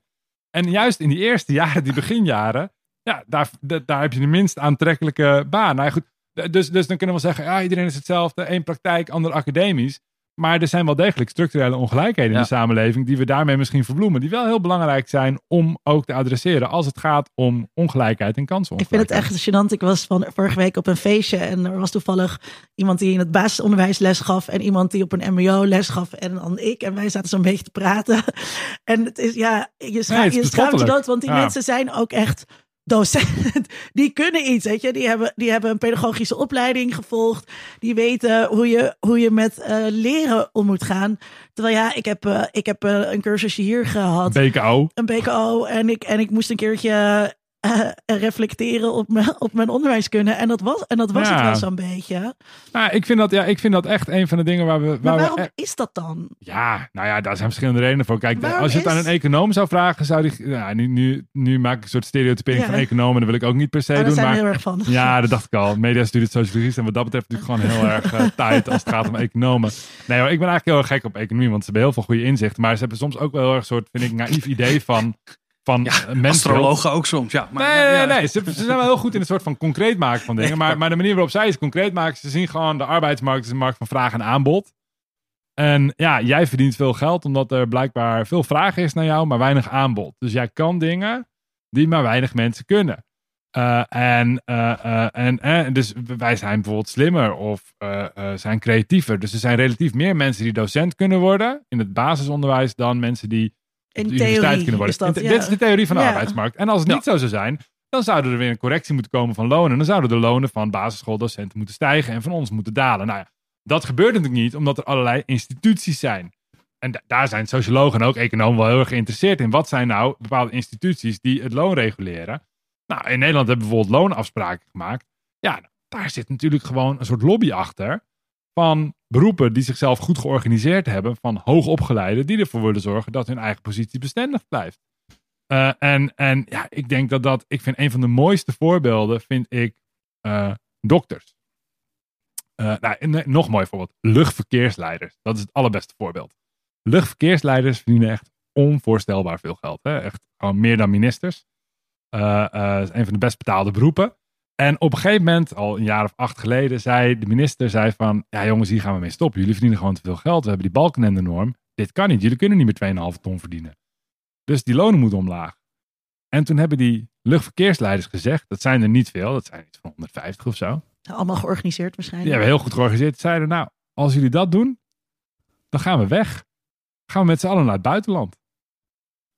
Ja. En ja, dat is een probleem, want we hebben niet een Ja. reserve aan luchtverkeersleiders. Want wat wij namelijk doen, Er is geen is vraag. aan de is geen- poort ja. heel streng selecteren wie de luchtverkeersleider kan worden. We hebben net zoveel luchtverkeersleiders als we nodig hebben. Dat geeft een extreme machtspositie aan die luchtverkeersleiders. En dat salaris is niet omlaag gegaan. Die verdienen nog steeds heel veel geld. Dat is toch zelfs met notarissen en, en met eh, Ja, dus medisch specialisten. allerlei- eh, dus, eh, dus, dus die schaarste. Dit komt echt niet alleen doordat, doordat het moeilijk is om luchtverkeersleider te worden. Dat is ook echt wel zo. Maar die schaarste wordt natuurlijk ook in stand gehouden door maar heel weinig mensen toe te laten. Door selectieve opleidingen te hebben, door selectieve masters te hebben, door selectieve andere programma's te hebben. En, en, en ja, allerlei van dat soort mechanismen. Ja, dan is het inderdaad waar dat als er een luchtverkeersleider opstapt, dat er niet tien andere luchtverkeersleiders klaarstaan. Maar dat betekent niet dat we geen mensen hebben die niet kunnen. De, de, ehm, ik had dus eh, twee groepen acht. En eh, Ja. op die ene school was de docent ontzettend ervaren. Was een, echt een hele goede docent. Ook echt didactisch heel erg sterk. Eh, en op die andere school was het een zij-instromer. Die eh, met heel veel moeite voor de klas stond. En eigenlijk nauwelijks orde kon bewaren. En je wil natuurlijk eigenlijk dat eh, die hele sterke docent voor de klas staat. Met kinderen die een leerachterstand hebben. Die het het hardst nodig Ja. hebben. Het was natuurlijk Het andersom. was andersom, dacht ik al. Ja, natuurlijk was het andersom. En, en, die, en, die, en die goede, ja, tussen hele dikke aanhalingstekens, of die sterke docent, zou ik het zo, zou ik het zo noemen, die ehm, zat tegen zijn pensioen en die zei, ik had het hier met hem heel vaak over in de schoolpauze. Ehm, die, die, die, die wist ook wel dat zijn talenten beter geschikt waren op die andere school. Maar ja, hij zat er tegen zijn pensioen en hij ging dat ook niet meer worden. Waarom, of denk je dat het helpt als we dit zouden doen? En waarom doen we dit niet? Ja, ik denk dat dat helpt. Ik denk dat, ja, kijk, ik denk ten eerste dat we, dat we docenten meer moeten gaan betalen. Want blijkbaar, om die economische theorie te volgen, blijkbaar is die baan niet aantrekkelijk genoeg. Willen en er is doen. schaarste. Dus dan je- enorme schaarste. Maar die lonen stijgen niet. En dat is dus omdat lonen niet op een soort vrije markt bewegen. Maar omdat gewoon mensen dat bepalen. Namelijk de overheid. Nou, die doet dat niet. Ehm, en, en ik denk dat je, als je dit probleem wil oplossen. Dat je ook moet gaan nadenken. Hoe zorgen we er nou voor dat bepaalde docenten voor bepaalde groepen komen? Ja, misschien moet je wel voor gaan zorgen dat die, ja, dat die meer voordeel hebben om daar te gaan werken. Buiten dat ze dat allemaal graag willen. Kijk, je hebt ook van die mensen die zeggen dan. Ah, maar een docent die doet het alleen maar eh, intrinsiek. Want, Het is een roeping. Ja, het is een roeping. Passie. Een passie. En je hebt gewoon passie om die kinderen te helpen. En eh, ja, dat Zo'n is dankbaar echt- beroep. Ja. Maar dat is echt onzin. Het is gewoon veel zwaarder om op een school met een uitdagende leerlingpopulatie les te geven. dan op een school met een, eh, met een soort hele chille leerlingen die thuis gewoon lekker ondersteuning krijgen. waarbij de ouders mee helpen. Waarbij als je een oudergesprek hebt, dat de ouders ook daadwerkelijk komen. Ja, dat maakt heel veel uit. En op het moment dat die scholen dan ja, in steden zijn. waar het heel duur is om te wonen. waarbij leraren eigenlijk heel moeilijk gewoon kunnen blijven wonen. Er stond afgelopen weekend eh, in de krant nog een, eh, een eh, mooi portret van een, een, een docent in Rotterdam. Die niet in de stad meer een plek kon wonen. Die dus in een tuinhuisje woonde op een vakantiepark. Omdat ze gewoon geen woning kon betalen in de stad. Nou ja, als je je afvraagt. Waarom is het in steden moeilijk om docenten te vinden? Ja, huisvesting. Gewoon veel te weinig geld om daar een huis te kopen of te huren. Uh, ja, op het moment dat je, dat je die baan niet aantrekkelijker maakt voor docenten op die scholen, in die, uh, uh, in die buurten waar meer kansarme kinderen wonen, ja, dan, dan is het natuurlijk ook niet zo gek dat ze daar niet gaan werken. Dus daar, daar kan je wel degelijk op ingrijpen. En dat is ook iets wat de gemeenten nu willen. Hè? Die willen nu ongelijk gaan belonen. Zie je trouwens daar ook een klassendoorwerking? Dus dat mensen die docent worden, die zelf hoger opgeleide ouders hebben, dat die ook terechtkomen, zeg maar, op de scholen met veel hoger opgeleide, uh, met veel kinderen van hoger opgeleide ouders? Weet ik niet. Hele goede onderzoekvraag. Ja. Nou, je zou, je zou van de ja. categoriaal uh, gymnasia, dat daar het percentage gepromoveerden veel hoger is dan op andere middelbare scholen. Ja, hartstikke leuk om nou, op, uh, Je hebt natuurlijk sowieso het eerste en tweede graad heb je uh, al, dus de, de middelbare school. Maar het zou ook wel interessant zijn. Kiezen nou, kiezen nou zeg maar sociale stijgers. Hè? of, of misschien mensen wiens ouders niet in Nederland zijn geboren en toch het docentenvak in gaan. Kiezen die er dan vaker voor om dat te gaan doen in een buurt waarbij ze misschien wel kinderen die meer zoals zij waren vroeger, of in een klas zaten zoals zij waren vroeger, te helpen.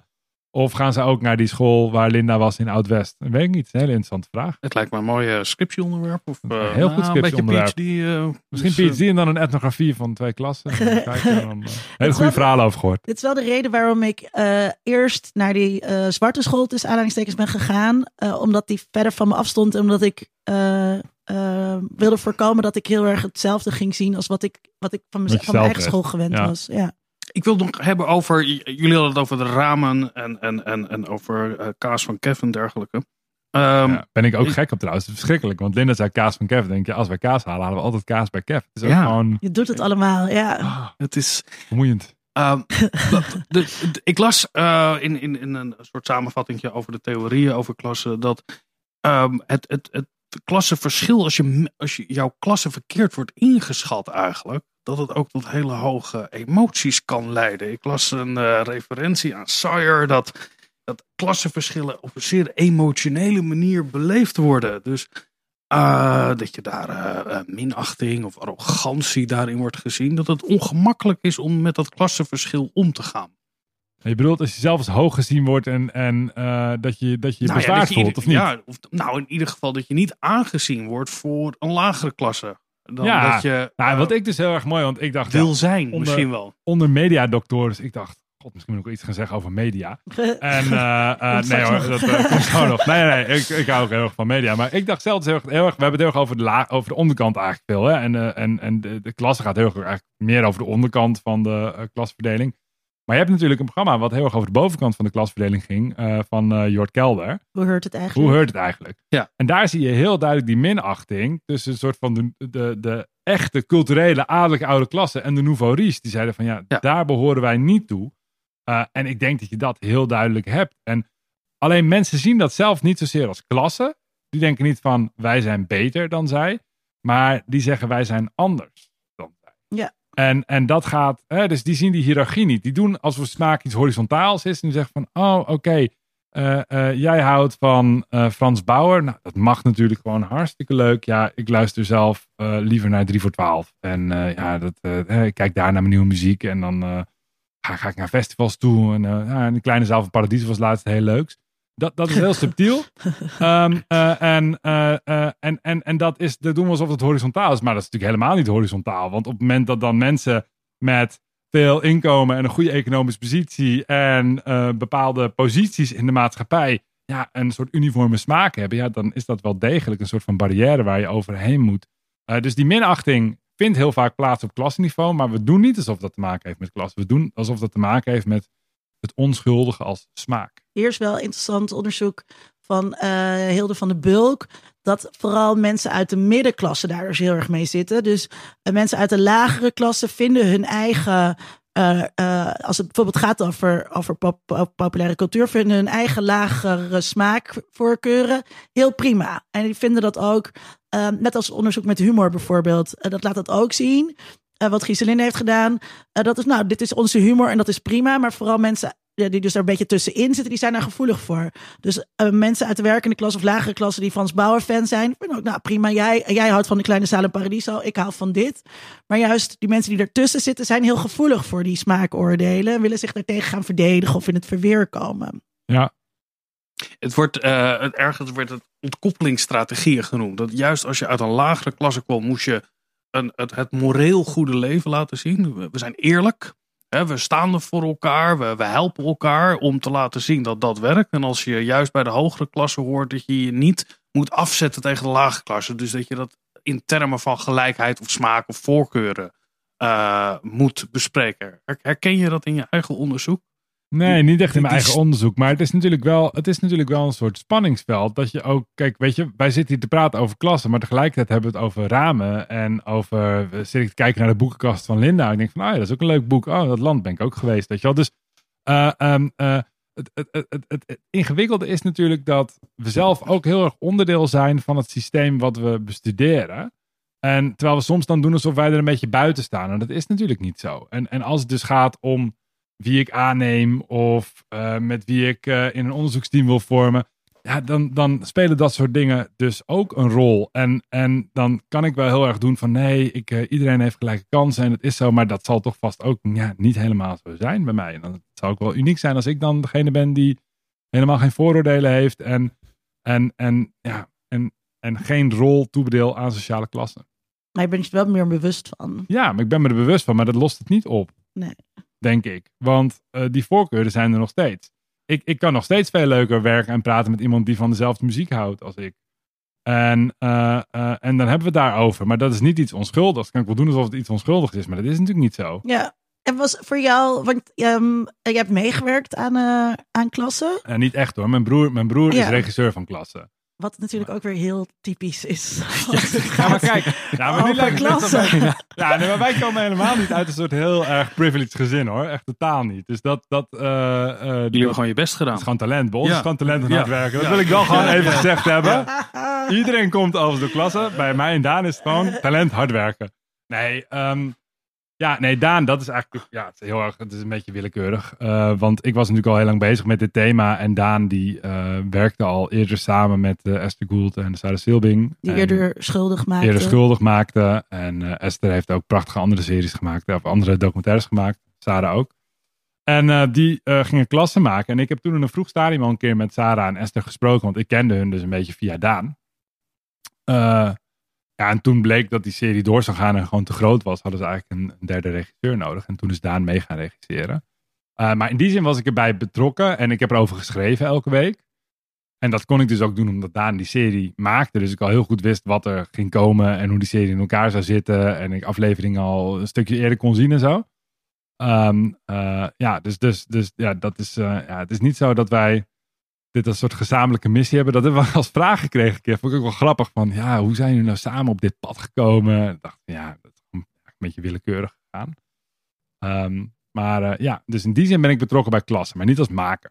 En um, de, het, was, het, het viel natuurlijk samen met corona. Of tenminste, ja. het werd uitgezonden ja, ze hebben gefilmd in het corona. Ja, ja, ja, ja, en, en uh, maar toen het uitgezonden werd, wist je nog, wist het, het, het, uh, het was al opgenomen, maar toen wist je dus als kijker, corona moet nog komen. Ja. Dus zat ik ook als kijker enorm tegenaan te hikken, omdat ik wist onder andere van jou. Het is zo'n mooie aflevering, toch, of niet? Het is allemaal prachtig jaar maar ik heb dus echt alleen maar gehuild, gehuild, gehuild.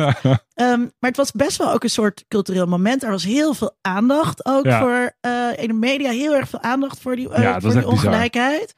Um, tegelijkertijd leerden ouders zelf hoe zwaar het is om docent te zijn. Dus dat konden ze ook allemaal heel erg aan de lijve ondervinden. En nu lijkt het alsof er niets van over is gebleven. Dat er allemaal heel geëngageerd... Nee, er liggen wel plannen. Maar- Werden nu ook in, in nieuwe regeerakkoorden. Is Ah, het kijk, het is gewoon dus wachten dat- tot die formatie een beetje rondkomt Ja. natuurlijk. En er wordt op de achtergrond echt wel, willen ze echt wel dingen gaan doen. Maar er is en, een keihard eh eh, leraren tekort. Dat, dat, Ja. Ja, nee, dat, dat, dat is maar heel acuut. het staat wel op de agenda. Ik denk dat die Maar- serie daar zeker aan bij heeft gedragen. Of in ieder geval dat nou ja, kijk, er illustreerde. was natuurlijk een soort van... eh, vanuit mijn perspectief, kijk, ik doe hier natuurlijk al best wel lang onderzoek naar. En met mij heel veel anderen. Ik ben niet de grondlegger van of zo, maar het is gewoon een groepje sociologen in Nederland die hier onderzoek naar doet al heel lang. En eigenlijk was daar gewoon heel erg medium interesse voor. Weet je wel, gewoon, nou ja, niemand eigenlijk. En toen kregen we opeens corona. Nou, toen was opeens van, oh fuck, wat is dit zeg? Onderwijs, dat moeten we thuis gaan doen. Dat gaat heel verschillend, dat is lastig. Van klassen, enorm veel aandacht voor klassen. Enorm veel aandacht voor kansengelijkheid. Dus het was, het was natuurlijk het afgelopen jaar ook wel een beetje disproportioneel. Maar ik denk wel dat het, ehm, eh, ik denk wel dat het een thema is voor de huidige eh regeerakkoordbesprekingen.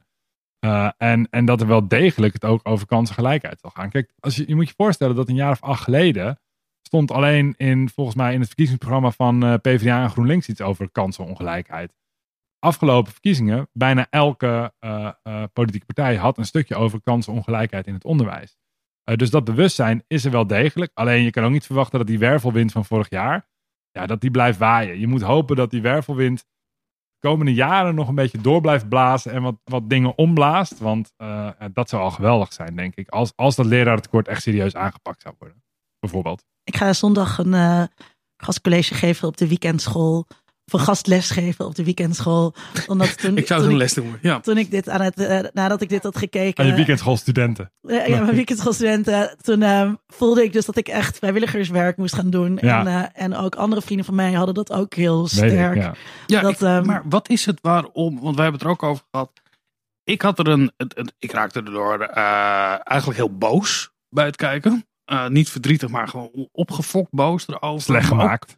Nou, nee, nee ja, het is prachtig gemaakt. Ja, uh, gewoon boos dat dit zo is. Boos dat het Ja. zo is, maar ook schuldig ergens. Of, of, of dat, dat ik iets me uh, aanmeet waar ik geen recht op heb. Of waar ik me uh, iets moet afstaan. Of iets gaan doen. maar dat komt in ook actie omdat je komen. net een kind hebt ja, zou dat het zijn? gebaard. En weet dat jij dit allemaal gaat doen. Dat jij weet dat je alles gaat doen om jouw dochter Nou, die perfecte toekomst te geven. Ook al gaat dat ten koste van Yunus Jan.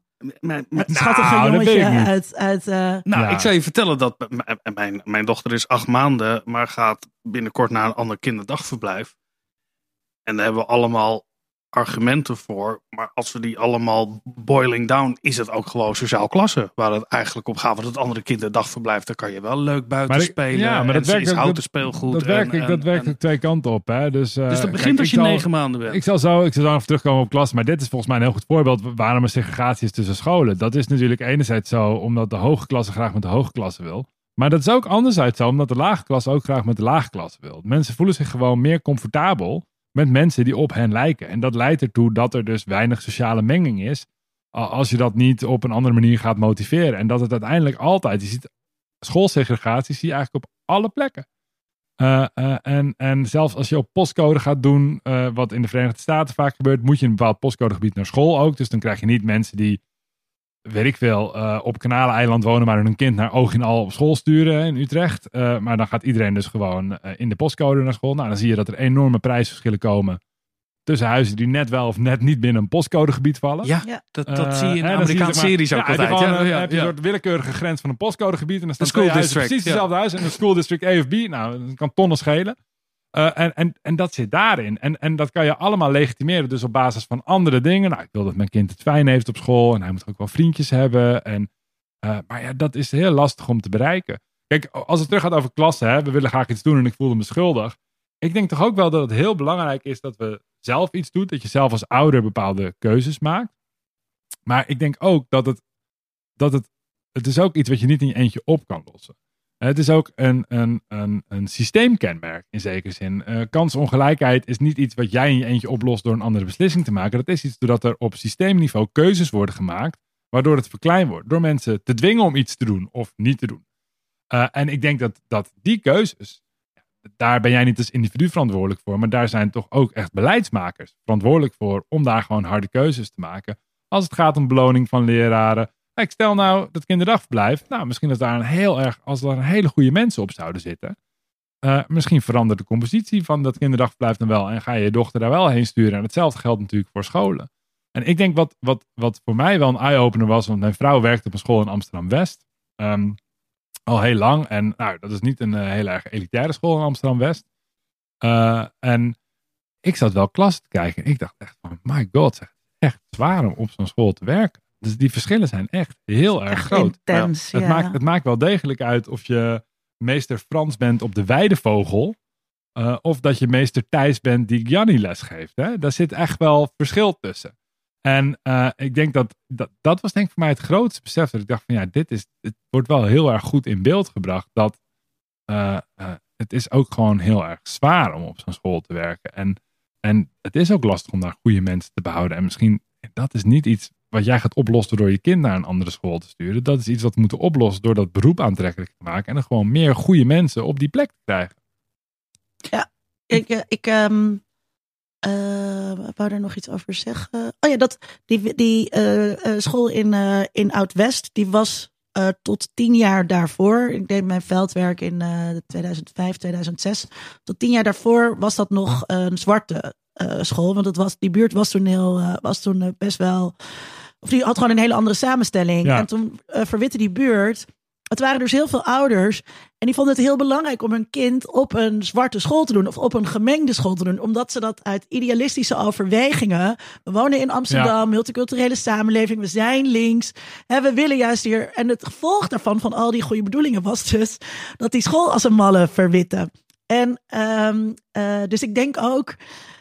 Ehm, ja, Ja, het is dus- ook dat de buurt is opgeknapt en dat er enorm in geïnvesteerd is. En dat niemand daar meer eh, kan wonen met een kopen huis. maar van alle scholen in die buurt was deze school het snelst verwit. Omdat Ja. het ook gewoon een hele leuke school was. Ja. Toen het, ook toen het nog een zwarte school was, was het een hele leuke school met heel bevlogen docenten. eh, en, en al die dingen.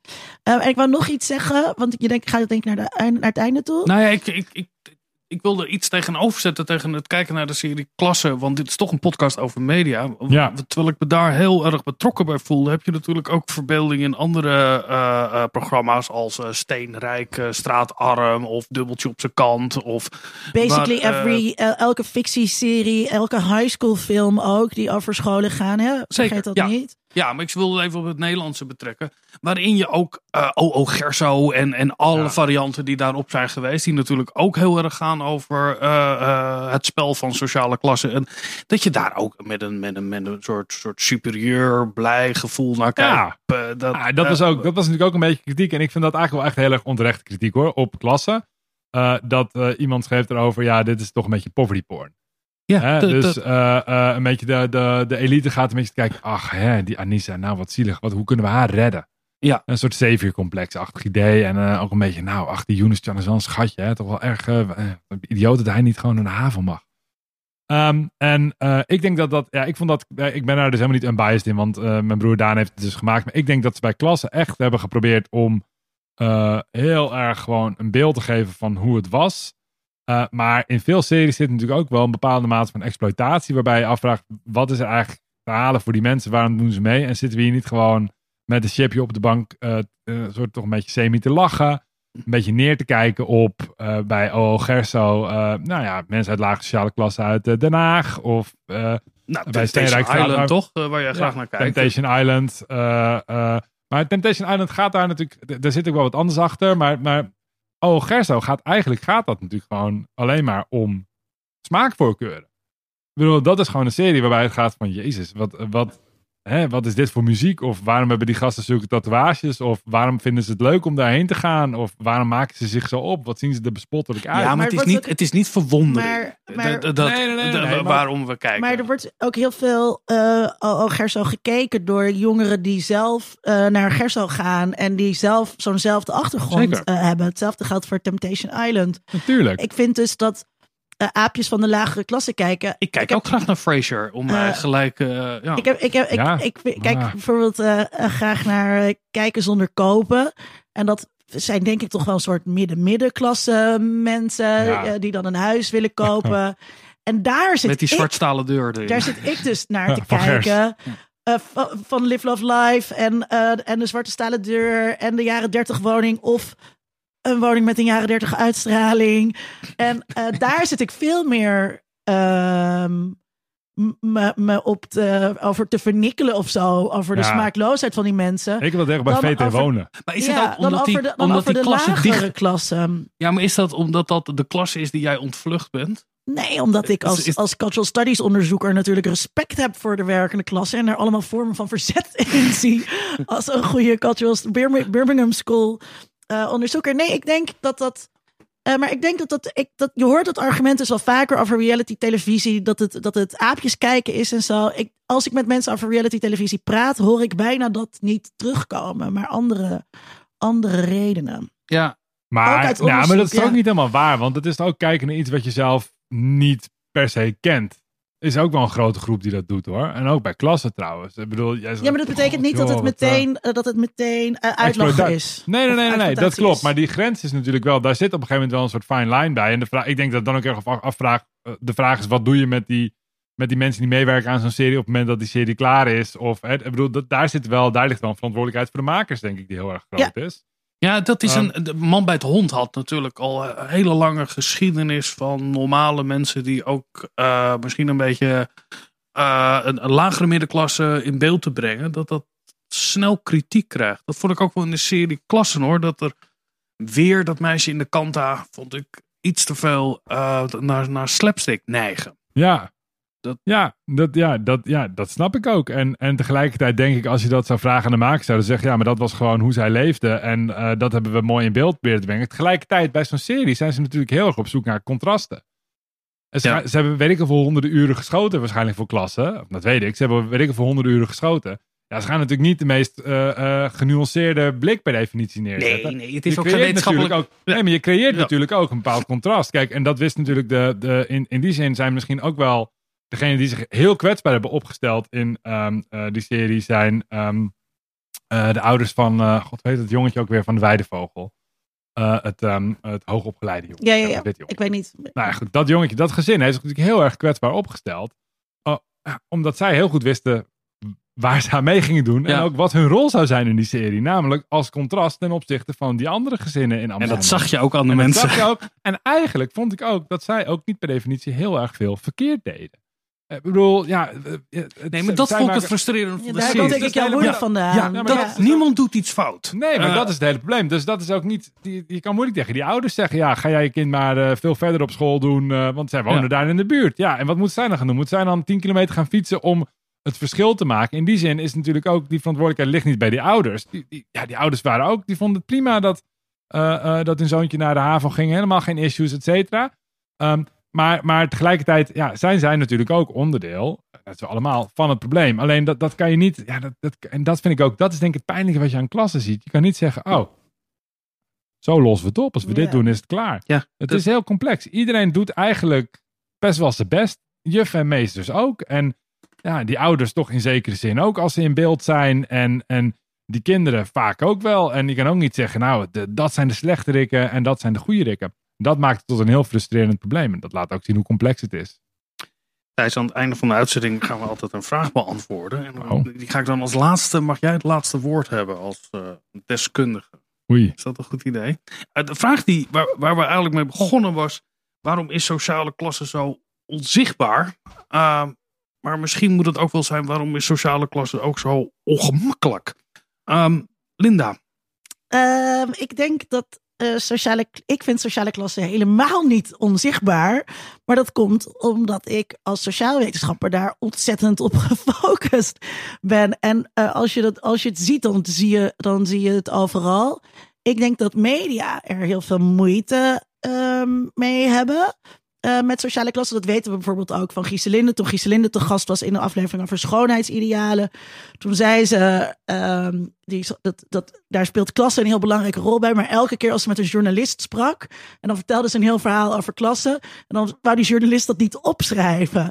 Eh, en dat laat denk ik een, eh, een, Ja. een, een ongemak zien dat er, dat er is. Ik denk ehm, dat het, het te maken heeft met dat concept van die, merit, me- van die meritocratie. We, we willen heel graag geloven dat we in een meritocratie leven. Vooral op het moment dat we het zelf goed doen. Want dan kan je zeggen. Ja, nee, maar dat heb ik zelf gedaan. Ik ben zelf opgeklommen. Ik heb zelf ben ik die sociale stijger geweest. En daarom is dit ook een goed systeem waarin we leven. Ehm, op het moment dat je, dat je ziet dat dat niet zo is. En dat er allerlei sociale structuren en instituties aan het werk zijn om bepaalde mensen te bevorderen. Dan is het dus niet meer mijn verdienste eh, geweest. Ik denk dat je dat aan de universiteit bijvoorbeeld ook heel duidelijk eh, ziet. Bij de mensen die hoogleraar worden, die willen allemaal denken.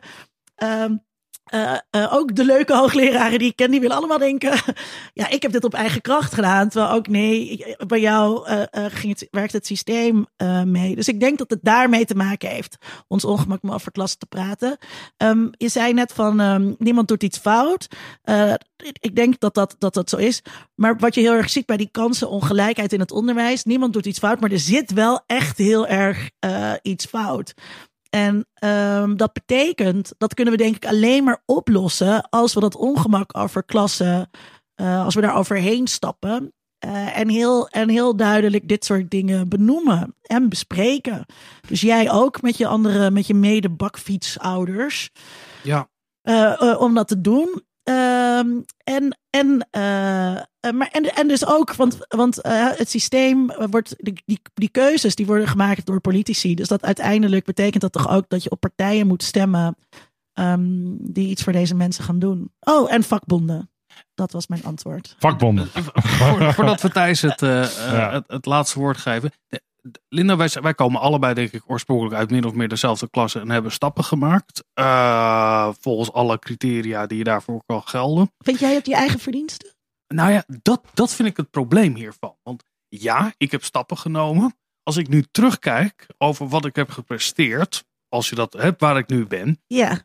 is dat natuurlijk op geen enkele wijze eh, het product van harder werken of meer. eh, Nee. Het heeft veel meer te maken met hier en daar een goede afslag, hier en daar een eh, op Je het juiste dikke moment. money's eh, gemaakt met- met de verkoop van een huis. eh, Ook met- omdat je vriend, omdat je relatie dat het werkt. Ik woon in dit huis omdat ik op het, ja, nee, omdat op ik de- een omdat ik inkomen had, op de juiste, omdat die ik ook de juiste jongen, Ja. dat ik seks had met de juiste jongen. Ja, Nee, Dat maar is wel verdiensten, vind ik hoor, eigenlijk. Dat vind ik wel echt een... dat ik had, dat ik had aan het begin van mijn carrière dat ik dacht, hé, hey, laat ik, laat ik een account, laat ik verkering nemen met een accountant.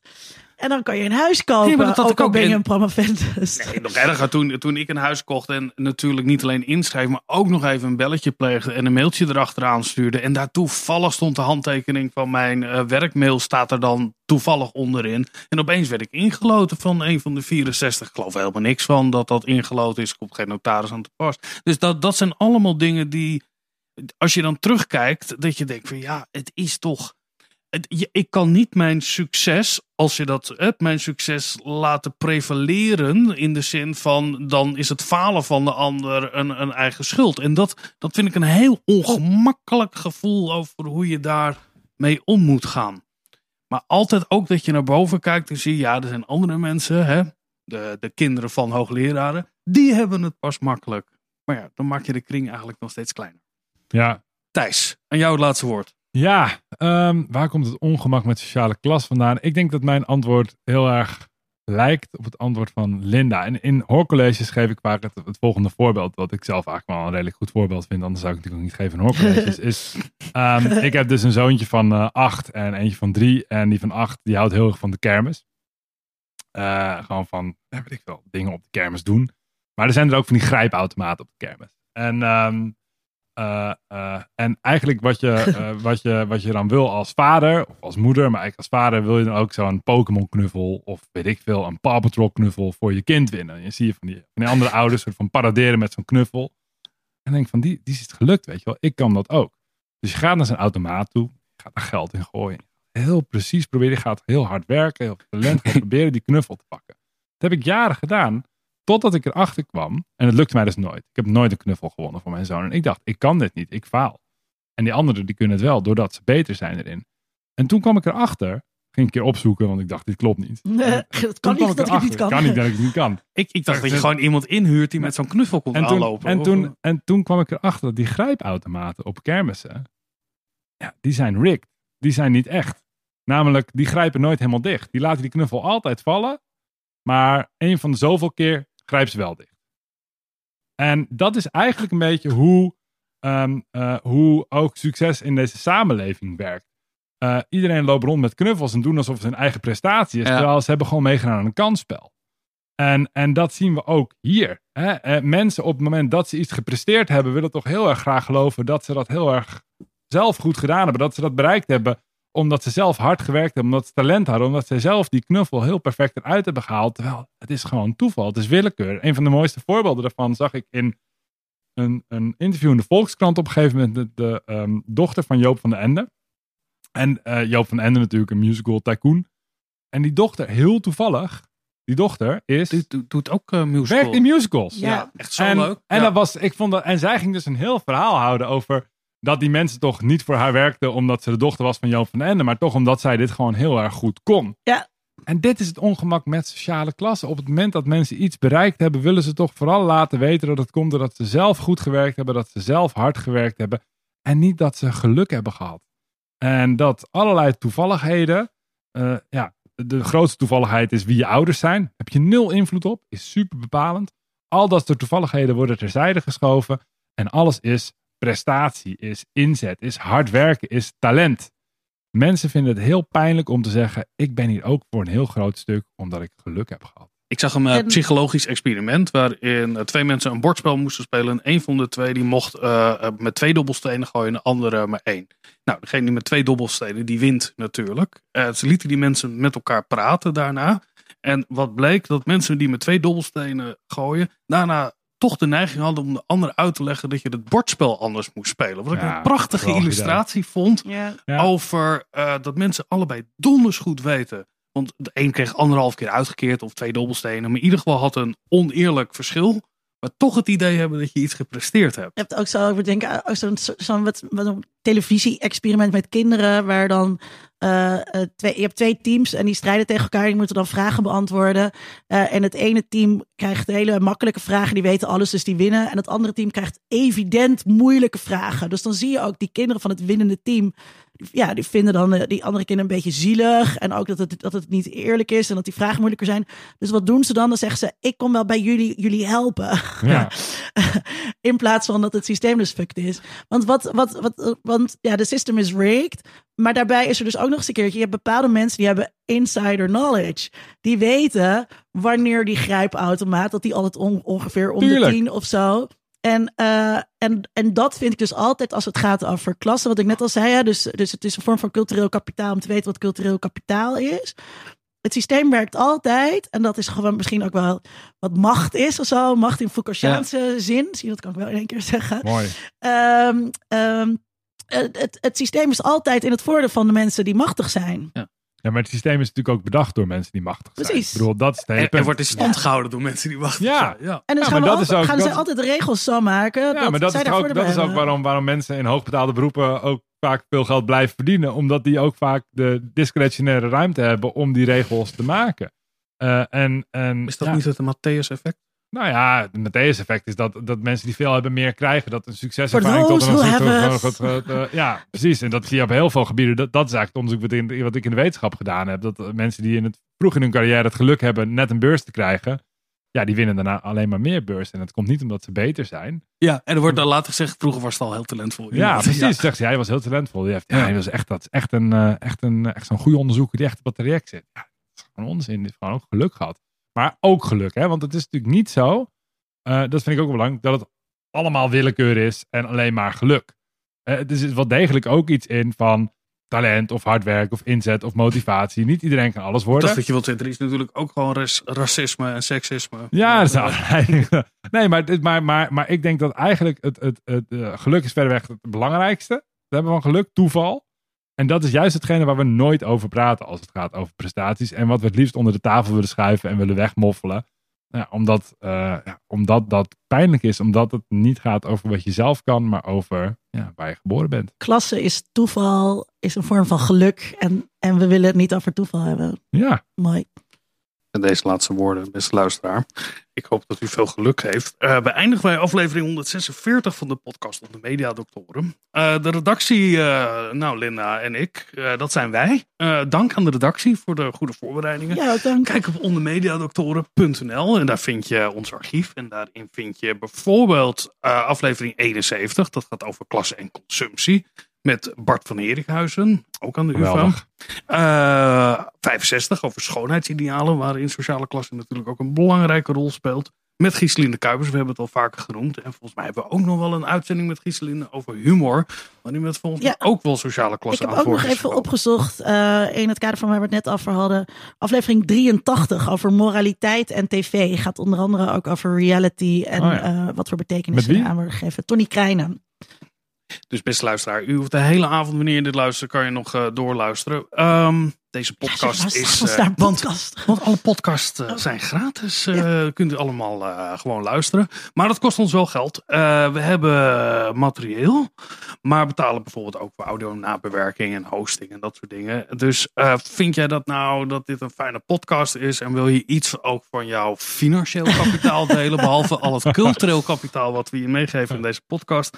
Ga dan, eh, word onze Patreon of vriend van de show. Kijk op de website hoe je dat kan doen. Eh, Matthijs van Listonk deed dat ook. Dankjewel Matthijs. Ehm, je kunt ons eh, steunen door de podcast te luisteren. Maar vertel ook gewoon aan iedereen wat je hebt gehoord van Thijs. Thijs, ontzettend veel eh, dank dat je Heel hier was. leuk En we zijn was. eh, nog lang niet uitgesproken. Ik ben Dus, super fan, maar dat wist je al. we gaan, eh, we nodigen je graag nog een keer uit. Ik hoop dat je er dan wil komen. Ehm, over twee weken zijn we er weer. Tot dan. Tot dan. Oh, dan gaat het over. eh, Waar gaan we het over hebben? Dan gaat het over. Hier zijn mensen al lang afgehaakt. Als we er tot dan hebben ja, nee, maar dat is dus juist als je dan nu nog aan het luisteren bent, dan weet je Ja. dat het gaat Oh, over. dit is Dit zijn de bonus. echte- Ja, dit is, over dit- over eh, Randstad-arrogantie van de media. Oh ja, en we gaan buiten de Randstad. We gaan hem buiten de Randstad Dus opnemen. als we terugkomen, dan hebben we een uitzending interessant- Dit is ook over... interessant over klas, want daar was ook kritiek op dat het weer over de Randstad gaat. Ah, ja, uiteraard. Randstad gaat het weer over Amsterdam. Ja. Beste Ja, luisteraar, tot dan. Tot dan. Onder Mediadoktoren is een podcast van Vincent Kronen en Linda Duits. Meer informatie vindt u op ondermediadoktoren.nl.